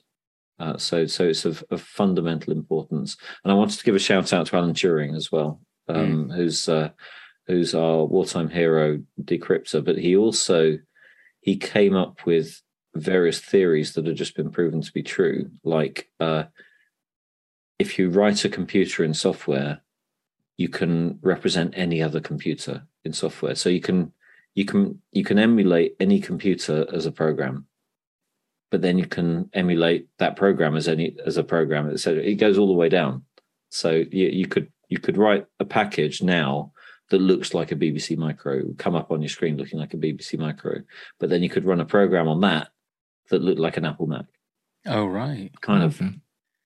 Yeah, why would you want to? Because you're stupid. But uh, have you seen these people that actually? Uh, there's a, a running Doom uh, or Wolfenstein 3D, I think it is uh, one of the first uh, shooters uh, running that on anything possible. You know, can you get it to run on a watch? Can you get it to run on this? It that that was Turing's theory essentially Hmm. that anything can run anywhere else in any format. Um, Right. So that's all the power of software. So I think it's pretty cool. And I started my career as a programmer, so I'm obviously going to be a little bit biased, but um, yeah, I'm definitely a software guy. See, it's those kind of things that you don't think about when you're playing a game or when you're running any kind of software. Is it? You don't think about the person that's actually doing the programming. It's it's almost like you take it for granted. I think there's the kind of things you just take for granted all the time when you're using all of this sort of tech. Mm. It's the stuff behind that you don't think about all the code that's being written and Millions and millions and millions of lines. yeah, yeah, and so much. That's what I mean. All the big security, the cyber hacking problems, and so on. Yeah. It's created such a mess of spaghetti. It's like kind of uh, Mega City One in software terms. Um, little 2000 AD reference. There you go. uh, uh, but it, it, it's that complex. yeah. And so bad things happen within that because it's so complex. We've just created a monster. Uh, but that makes um, it's part of the fun. Yeah. So to then try and uh, uh, you, you can't control it. You got to kind of deal with Ride the, the waves. Indeed, indeed. Yeah. Back on I got the surf. Neil. You're number three. So mine links perfectly with John's, and, and it's a bit generic, but it is computers. I mean, the invention of computers. I mean, we wouldn't be like we said earlier. It's here now. Um, I'm I'm a bit basic on this. I mean, a computer to me. yeah, yeah. He didn't even know he was making a joke then, John. I guarantee. I don't. He didn't No. even. You must All have gone I- into Dixon's and gone twenty, go to ten, and just had to let it run. That was the whole. No, No, I'm not very computer savvy. A computer to me is I open it up. I'm a bit I older as. I can. Yeah. I can remember that kind of thing, though, John. I can remember that. No.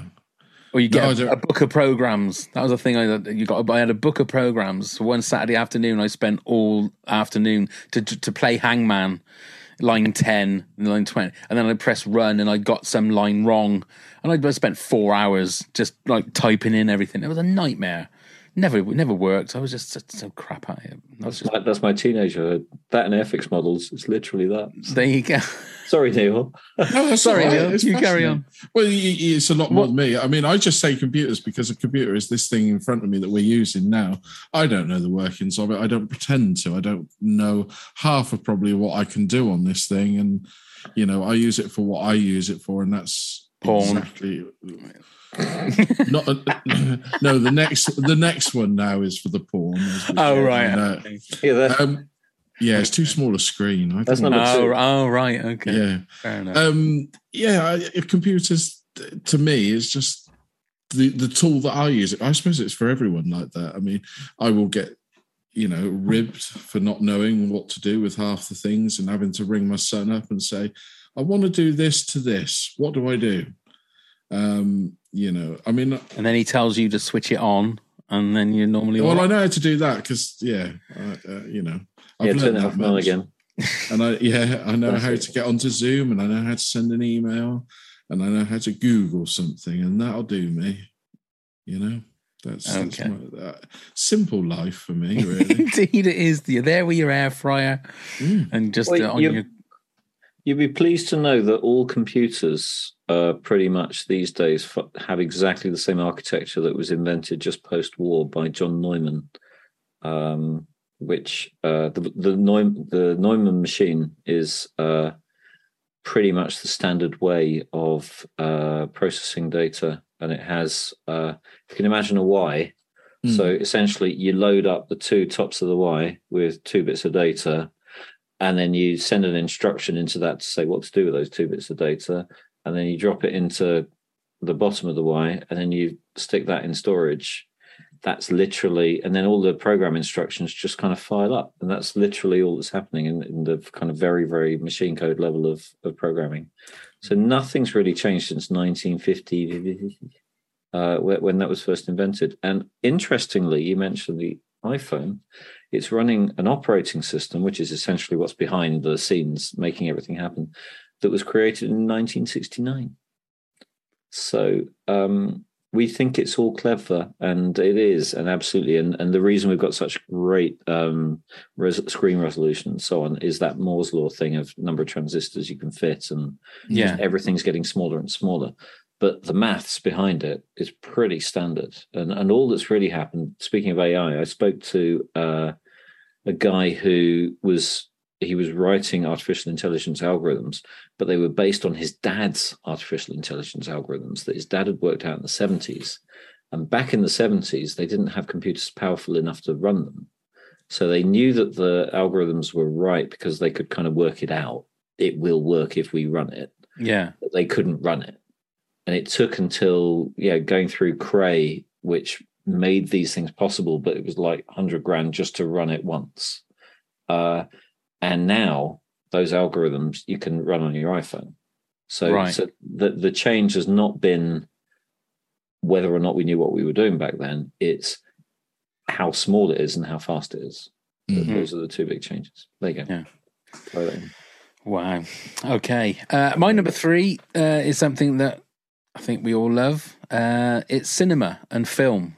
So I've got here 1888 was the first, um, which I'm sure the look on John's face, I'm absolutely right with that, uh, with that date there.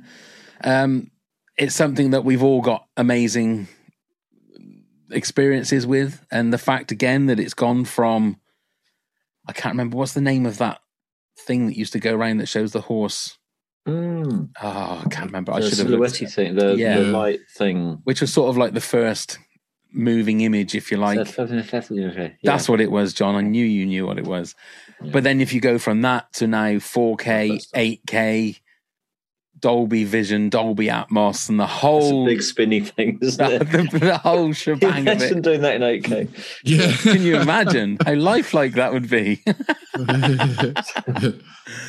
but the whole the whole you know i mean i don't I, I i know what 4k looks like and i can't quite get my head around what the difference would be between that and 8K and six. I think even 16K is something that they're talking about. But obviously, again, in 20 years, it will be 32K and it will be, well, it will be virtual reality, won't it? That's what it'll be. The, the movie will be around you as opposed to being watching a screen. I'm pretty sure that's what it will be. You'll be a character in the movie as opposed to it being something that you sit down and, and watch. But the evolution of cinema and the evolution of film and how it's how it's projected and how it's actually filmed it's fascinating if you look at where it went from to where it is now in the hmm. space of just over 100 years.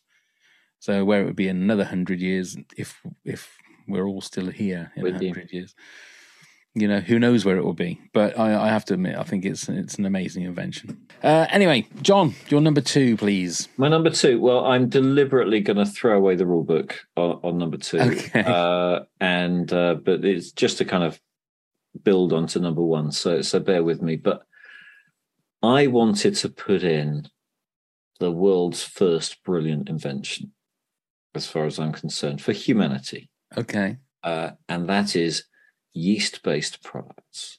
okay so uh, I've got this theory. So I'm I'm a big bread maker. Uh, I love making breads. Uh, I've got my own flour mill, and um, uh, you know, grind the flour, get the yeast, get the water, get the salt, and it's a magical thing. Um, it might work even better in in in your oven, uh, Neil. But yeah, My you air fryer. Mm. in in your air fryer. But then you put you put you put you put you put the lot together in the oven, and it it turns out a loaf of delicious bread. Mm. And every time I do it, I think back to the people that we were 10,000 years ago or 100,000 years ago and think they must have gone, What the heck did we just do? And that was kind of the first moment where uh, I, I think there's something around 196,000 years ago where there was a massive cataclysmic, nearly wiped out humanity event. Not quite sure. No one knows what it was. Um, uh, it was post ice age. Uh, no, it was it was between ice ages. Uh, but the humans that were left, there's something about before that everyone was a bit dim, and after that they only left. They were only left with the survivors. right So uh, it, there's this kind of moment where we just went, "Whoa, aha! Here's the kind of things we can do."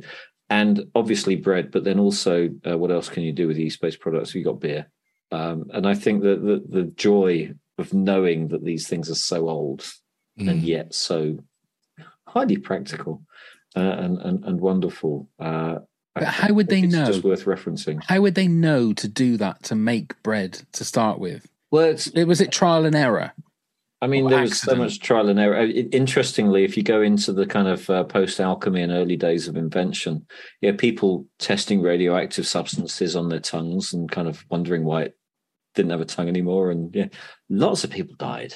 yeah Harry Curie died of radium po- radiation poisoning. You know, it's uh, lo- lo- lots of people died, and yeah, um, back in the day, it would have been put down to witchcraft and and so on. Uh, but uh, trial and error, definitely, definitely, humans watching other people do th- stupid things and going, "Won't do that then." Right It's kind of Mm. yeah, you know the Darwin Awards. I think they started hundred thousand years ago.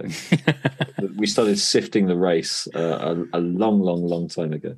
Yeah, I, have always been fascinated with like the first person that, like, say, dropped yeast and water and flour together and was like accidentally sort of, oh no, I've got to clear this up, and all of a sudden they make this stringy stuff and think, oh, and then accidentally dropped it into a fire or something, and all of a sudden it became bread, and you think, well, how? So, well, interestingly, if you look at the history of bread, um, the the uh, the grains were much shorter. Uh, so, the, I think it was the Khorasan grain. Um, so, there's an interesting fact about this, which is um, ciabatta. Now, you make the night before, and you don't worry too much about stretching the grains and so on and so forth. But it's pretty much exactly the kind of bread that the Romans used to make All right. uh, because back in the day they had shorter grains and it wouldn't bind in the way that you can form uh, bread now. Uh, because we actually then, on the other side, we were choosing the better grains and already starting to kind of uh, uh, cross fertilize uh, and produce better stronger grain. We we got into you know cross fertilization quite early, so it's it's just fascinating that you know, Italian bread has stayed the same for two thousand years. Um, but that then takes you through flatbreads and the whole. You know, so we had all these. So you've almost got the trial and error in the, the regional history of bread. If you, Yeah. you know, pita breads or tortillas or whatever, they're all different attempts to make bread. Yeah. Um, and out of one of them came nice farmhouse loaf, you know? Yeah. Yeah. Or sourdough, you know, which uh, San Francisco and carrying yeast across long distances and then, you know, being able to whip it back up again Yeah. and stuff. There you go. Look, you're Yeah. learning about bread as well as modern technology. Well, drink to that. There you go. Absolutely. Go on then, Neil. You're number two. So it's basically a smart TV, the new smart TVs, everything's under one button. You know, it's it's got rid of all the boxes and the extra remotes that we used to have, and everything's all in one place.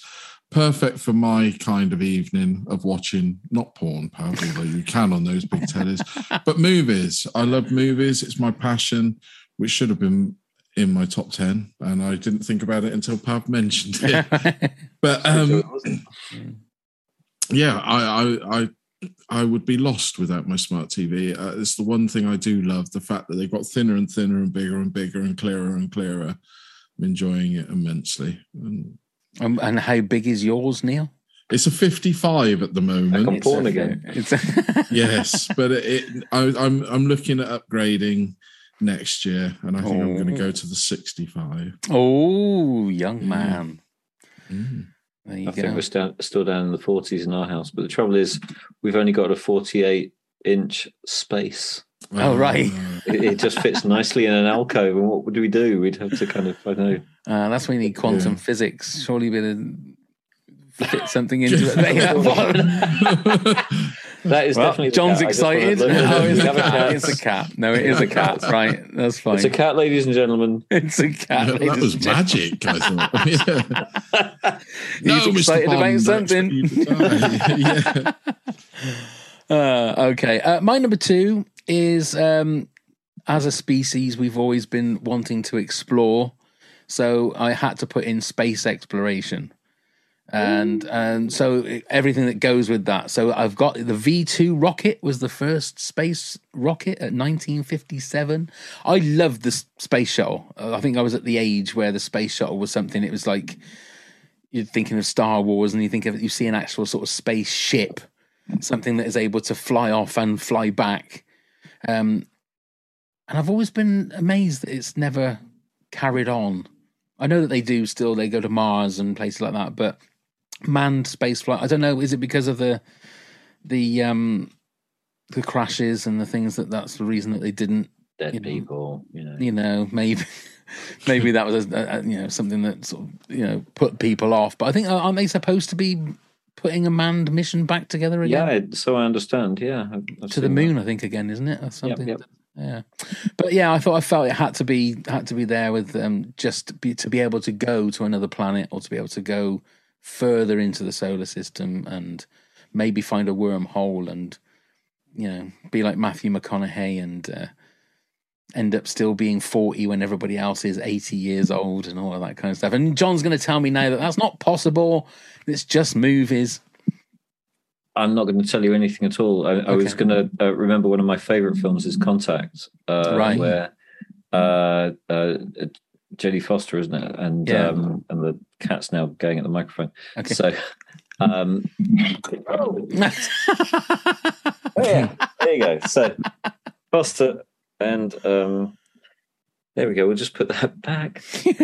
um, and uh, the cat's now legged it. But uh, the moment where they say she's, they say, yeah, but there was nine hours of uh, empty videotape. yeah, Mm. yeah. And the book is even better. The twist in the book is fantastic, which I won't spoil. Oh, a lot. right. I'm not going to add, but it's a wo- Okay. it's well worth reading the book. But the, ah, is, wouldn't it be fascinating to Hmm. actually? It does go back to the quantum stuff. There's so much that we don't understand, No, and I mean, they talk about paradigm shifts a lot, a lot in my industry. Largely in marketing, it's kind of oh, it's a paradigm shift. Oh, we all need to change how we think. But there are some genuine changes in how you have to think when you know even between I don't know Newton and Einstein we're both talking about the same thing, you know, gravity and and so on, but in a completely different way. And Yeah. Newton's maths was good, but it wasn't very accurate. And Einstein's maths was right, but something will come along that will go, well, Einstein was good, but not very accurate, and Mhm. um, and we'll move on. You know, there's there's more discoveries to be had. So Yeah, I often listen. I often listen to Brian Cox, and like, although I'm fascinated with what he's saying, it sounds like a different language. You know, he's uh, yeah, yeah, he's uh, yeah. like a cabbage, isn't it? Yeah. Um, and um, It was yeah, bless him. I, I've then. heard I've heard that on more than one occasion about Brian Cox, and I'm sure he's lovely. Um, and he makes it sound both really straightforward and completely impossible at Exactly. the same time, which is Yeah. quite a talent. It is a, a, it's an amazing talent. Like that's exactly way to to surmise the way that he is. Absolutely. Uh, okay, before we release and tell everybody our number ones, um, John, do you want to give us your uh, countdown from number ten to number two? Then Neil will do the same. Okie dokie. So I started with transmission, which was about how we get information around, uh, and uh, then I went on to sanitation um, and uh, introduced Mr. Crapper, and then uh, um, talked about silicon chips, which was also your number eight, which was interesting. Uh, switched machine gun for lawnmower, um, and then went to uh, um, the um, wax cylinder as my chosen way of recording information through social media. Uh, had a bit of a diversion into the ability to have the well-tempered clavier um, and a l- nice little bit of Bach, uh, and uh, then back in the game with programming and Ada Lovelace and Alan Turing, and uh, then uh, just because I like them both, bread and beer and yeast-based products. Nice, Neil. Your ten to two. Lovely. So at number 10, I had podcasts. And then number nine was my electric toothbrush. Number eight was contactless payments. Number seven, pop noodle. See, I'm highbrow here. Number six, reversing camera or cameras on cars. Number five, the aircon. And number number four, the air fryer. And number three, computers. And at number two, the good old smart TV. Wonderful. And mine is at number 10, Velcro. Number 9, silicon chips. 8, the X ray. 7, washing machines. John loves those tumblers or whatever. What are they called? Do you call them, John? What are they inside? Drums. The drums. Drums. It's the drums. It's the drums. Uh, number what comes 6. after the drum stop? The bass solo. Number six, the World Wide Web. Number five, artificial intelligence. Number four, the iPhone. Number three, cinema and film. And number two, space exploration. So, John, what is your number one invention of the modern world? Well, and before I get on to that, I'd just like to say that only Neil, you'd be able to draw a picture of it um, and have the air conditioned sitting with a pot noodle, uh, etc. etc. It just conjured such an image. So, uh, yeah. Yeah, as, yeah. take take that, and don't we all have multiple pot noodle moments? So so, uh, but I my invention is kind of on the got gone by various names, and uh, so I'm going for the metaverse, Oh, which did get a mention It did. You threw it in with AI. Uh, I'd like to separate it back out again. Uh, we've talked about augmented reality, virtual reality, etc., etc.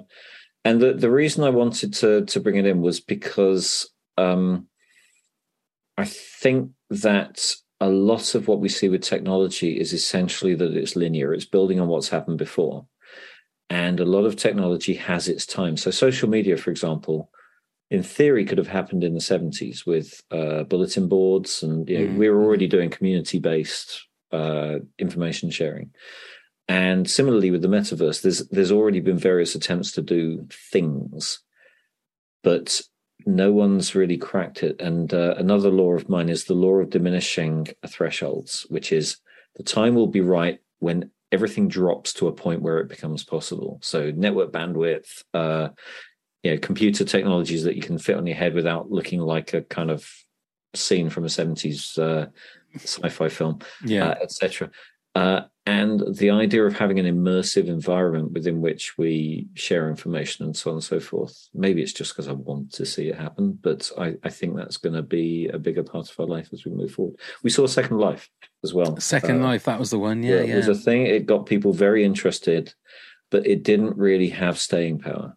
Uh, but to see that it did get that level of interest, I think add the staying power, and and you've got you've got something. yeah. There you go. That's me. I do think, but I think that's the future. I do. I think it's going to be more like WALL-E. I think everyone's just going to have their headsets on and living their perfect life in the metaverse. Dream in a big comfy seat. Yeah, and just just like doing nothing with their real lives and doing everything. I'm on glad the I'm metaverse. gone then. Well, it's not that that like far a- away though, Neil. That's the thing. Well, you can sit there with your aircon, your pot noodle. Yeah. And But one in. thing I do enjoy, John, is a good walk. I've always enjoyed a good walk, and I can't, I can't bear the thought of but floating. how would you on a like? You could you could walk like anywhere you wanted to, Neil. Yeah, but you wouldn't be walking, would you? Be floating if you were like WALL-E. well, no, because you they'll chair. probably end up doing some kind of treadmill that you No, can, just like. What's up with a pair of shoes and a good bloody walk? Well, you can get you can get these these Teflon bowls and Teflon shoes, and you you pretend to walk. There's, Yeah. there's all kinds of um, uh, Infinadeck, I think, is one where you, you walk on beads, or no, that that particular one you walk on uh, conveyor belts, multi-directional conveyor belts. Um, There you go, and you so could go wherever you wanted, Neil. I I actually don't think that it will replace. I think it will just give us something. So the idea of going for a walk in the woods on a beautiful day with the sun streaming through the uh, trees and the birds' song and so irreplaceable. yeah, Exactly. I couldn't j- think of a universe without just something as simple as that. Oh no, that would scare me. But but the fact that you like your film, Mm. there will be other things to like. Yeah, absolutely, absolutely. yeah. I was All only picking man. up on the one thing. Completely Yeah. agree. Go on then, Neil. You're number one.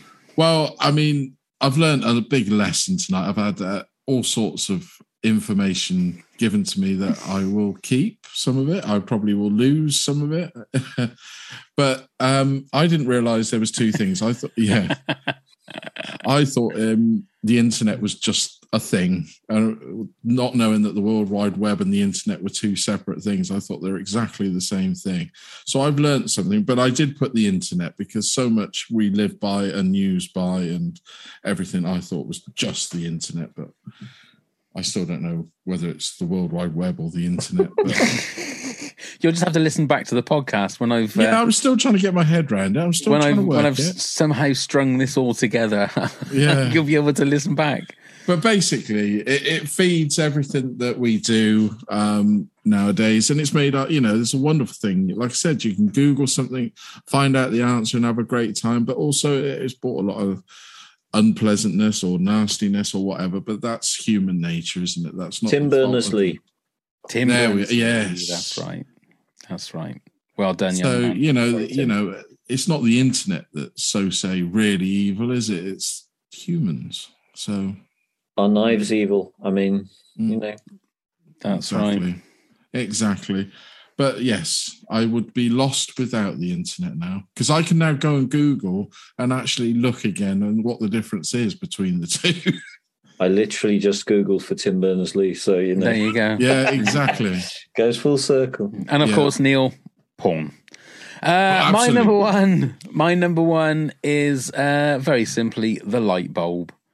And um, What if a not, great idea! if not the light bulb, yeah, ding, it just went off like that. Yeah. Uh, not, and obviously with light bulb, you can extrapolate to electricity because without electricity, again, we wouldn't have any of this stuff here.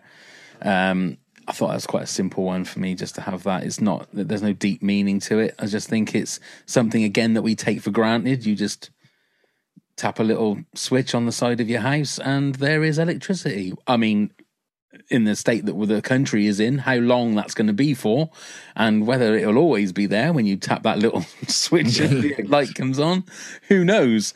But uh, but yeah, quite a simple. Interestingly, um, it brings things full circle because on my list, in fact, it says 10 transmission hyphen electricity, connectivity, and thence remote sensors. There you go. Hedy Lamarr frequency hopping. There so, you uh, It was my first on my list. Um, so everything goes around. Everything goes around, and we managed to get through most of it without with all the little stops in between. But we start and we stop with electricity, so that's pretty good. In the, uh, you could say everything starts and stops There with they are. electricity. Look at those lights. There Look at those lights. Yeah. Look at that. Yeah, look at They're that. shining now on me. No, that is freaky. That is freaky. Uh, we got a couple of honourable mentions, which I must uh, mention. At Chatty Geek HD said, bit of a blanket answer, but I would have to just go with the internet for me. Don't know where I'd be without it. Then, of course, there is the invention of the podcast. Uh, at TLOE Pod says, living in Florida, I got to go with air conditioning. Uh, the discomfort of going without, most recently from Hurricane Ian, makes general living exponentially worse. Trying to fall asleep in a hot, humid, and stagnant house is awful. Don't know how they did it back in the day. At Andy McEwen, Pass a message. Sorry if I can interrupt there. I'll, Yep. I'll pass a message back, which is in Britain, not knowing, understanding air conditioning, a family member has just discovered that air conditioning units have filters. Oh right, and they need to be changed. So you know we're we're we're in, we're in catch up on, on, on this. absolutely we are, absolutely. Thank you, Florida. Um, at Andy McEwen one said, "Is penicillin an invention or a discovery?" I would would that be a discovery? I don't know. It's all down to bread. Yeah, moldy. There you go. We go full circle again. And also, Andy, Google it. Uh, Lisa Buchanan, uh, a blender for my cocktails is the first thing that came to mind. There you go. Well done, Lisa. And Stu Grant said the answer to which uh, is, of course, the internet, the internet, smartphones, and the internet. Rinse and repeat. We're back to washing machines again, John. Uh, and should turn it around and have a top 10 inventions that killed society. That's Stu for you. Thank you very much, Stu. Uh, so there you go. We're done. We finally got. Almost. Yeah. Uh, before we say our goodbyes and all that, uh, Neil, do you want to tell everybody how they can get in touch? Absolutely, I can. So you can email us at top10pods at hotmail.com. You can give us any questions you like, or even any ideas for a top 10 yourself. You can find us on all the social media at top 10 pods. Uh, do give us a click, give us a like, give us a follow, or whatever you do there. Come and help support the podcast at patreon.com forward slash top 10 pods, all sorts of rewards, including being a guest yourself. Who wouldn't want to do that? Check out all the links via the link tree. Uh, you can find the link in the show notes. And do please come and subscribe and leave us a review and rating wherever you get your podcast from. Thank you, Neil. John, thank you so much. You delivered way more than we were expecting with It's all been a the lesson. wonderful- It's been, I knew it would be a lesson. I just didn't think how much of a lesson. Yeah. They're only supposed to be half an hour. These things. aren't they? yeah. Yeah, it's great, John. It was fantastic, mate. But thank I- you. I've learned Honestly- a lot. Genuinely Yeah. learned stuff Yeah. tonight. And such, I always like such to wonderful guys. I really appreciate you having me on. No, John, Oh, thank you. And thank thank you. you. very much for your support as well, for being a Patreon pal. Yes, thank you very uh, much. We like your badge, of course. And I'm, I'm sure you'll come on again. We'll, we'll find something a bit more, even more highbrow for you. I'm sure we can find something. Prog rock. Prog rock. There you go. Top Oh, 10. now we're talking. No, I, no, I, I will be. I will be as dumb about that as Neil is with computers. I wouldn't have a clue. I'm sure we can come up with something. we'll come up with something, Yeah. but we'll have you back in the new year without a shadow of a doubt, John. Thank you so much for joining us. Uh, thank you very much, Neil. Thank you very much, John. Thank you very much, Pav. Indeed. Thank you very much, John. Thank you very much, everybody, for watching and listening. And let's go start the countdown. 10, 9,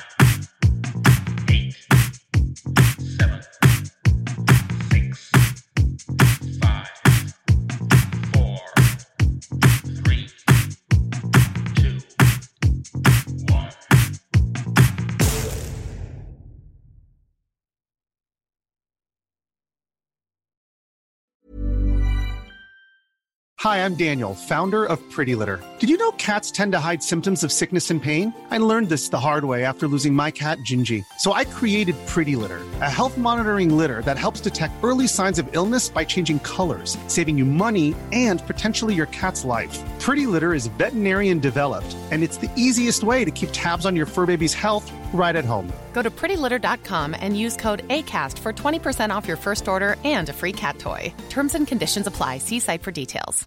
Hi, I'm Daniel, founder of Pretty Litter. Cats and cat owners deserve better than any old fashioned litter. That's why I teamed up with scientists and veterinarians to create Pretty Litter. Its innovative crystal formula has superior odor control and weighs up to 80% less than clay litter.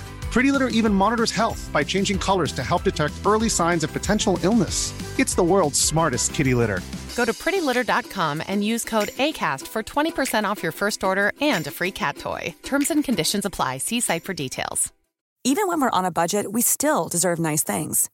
Quince is a place to scoop up stunning high end goods for 50 to 80% less than similar brands. They have buttery soft cashmere sweaters starting at $50, luxurious Italian leather bags, and so much more. Plus, Quince only works with factories that use safe, ethical, and responsible manufacturing. Get the high-end goods you'll love without the high price tag with Quince. Go to quince.com/style for free shipping and 365-day returns.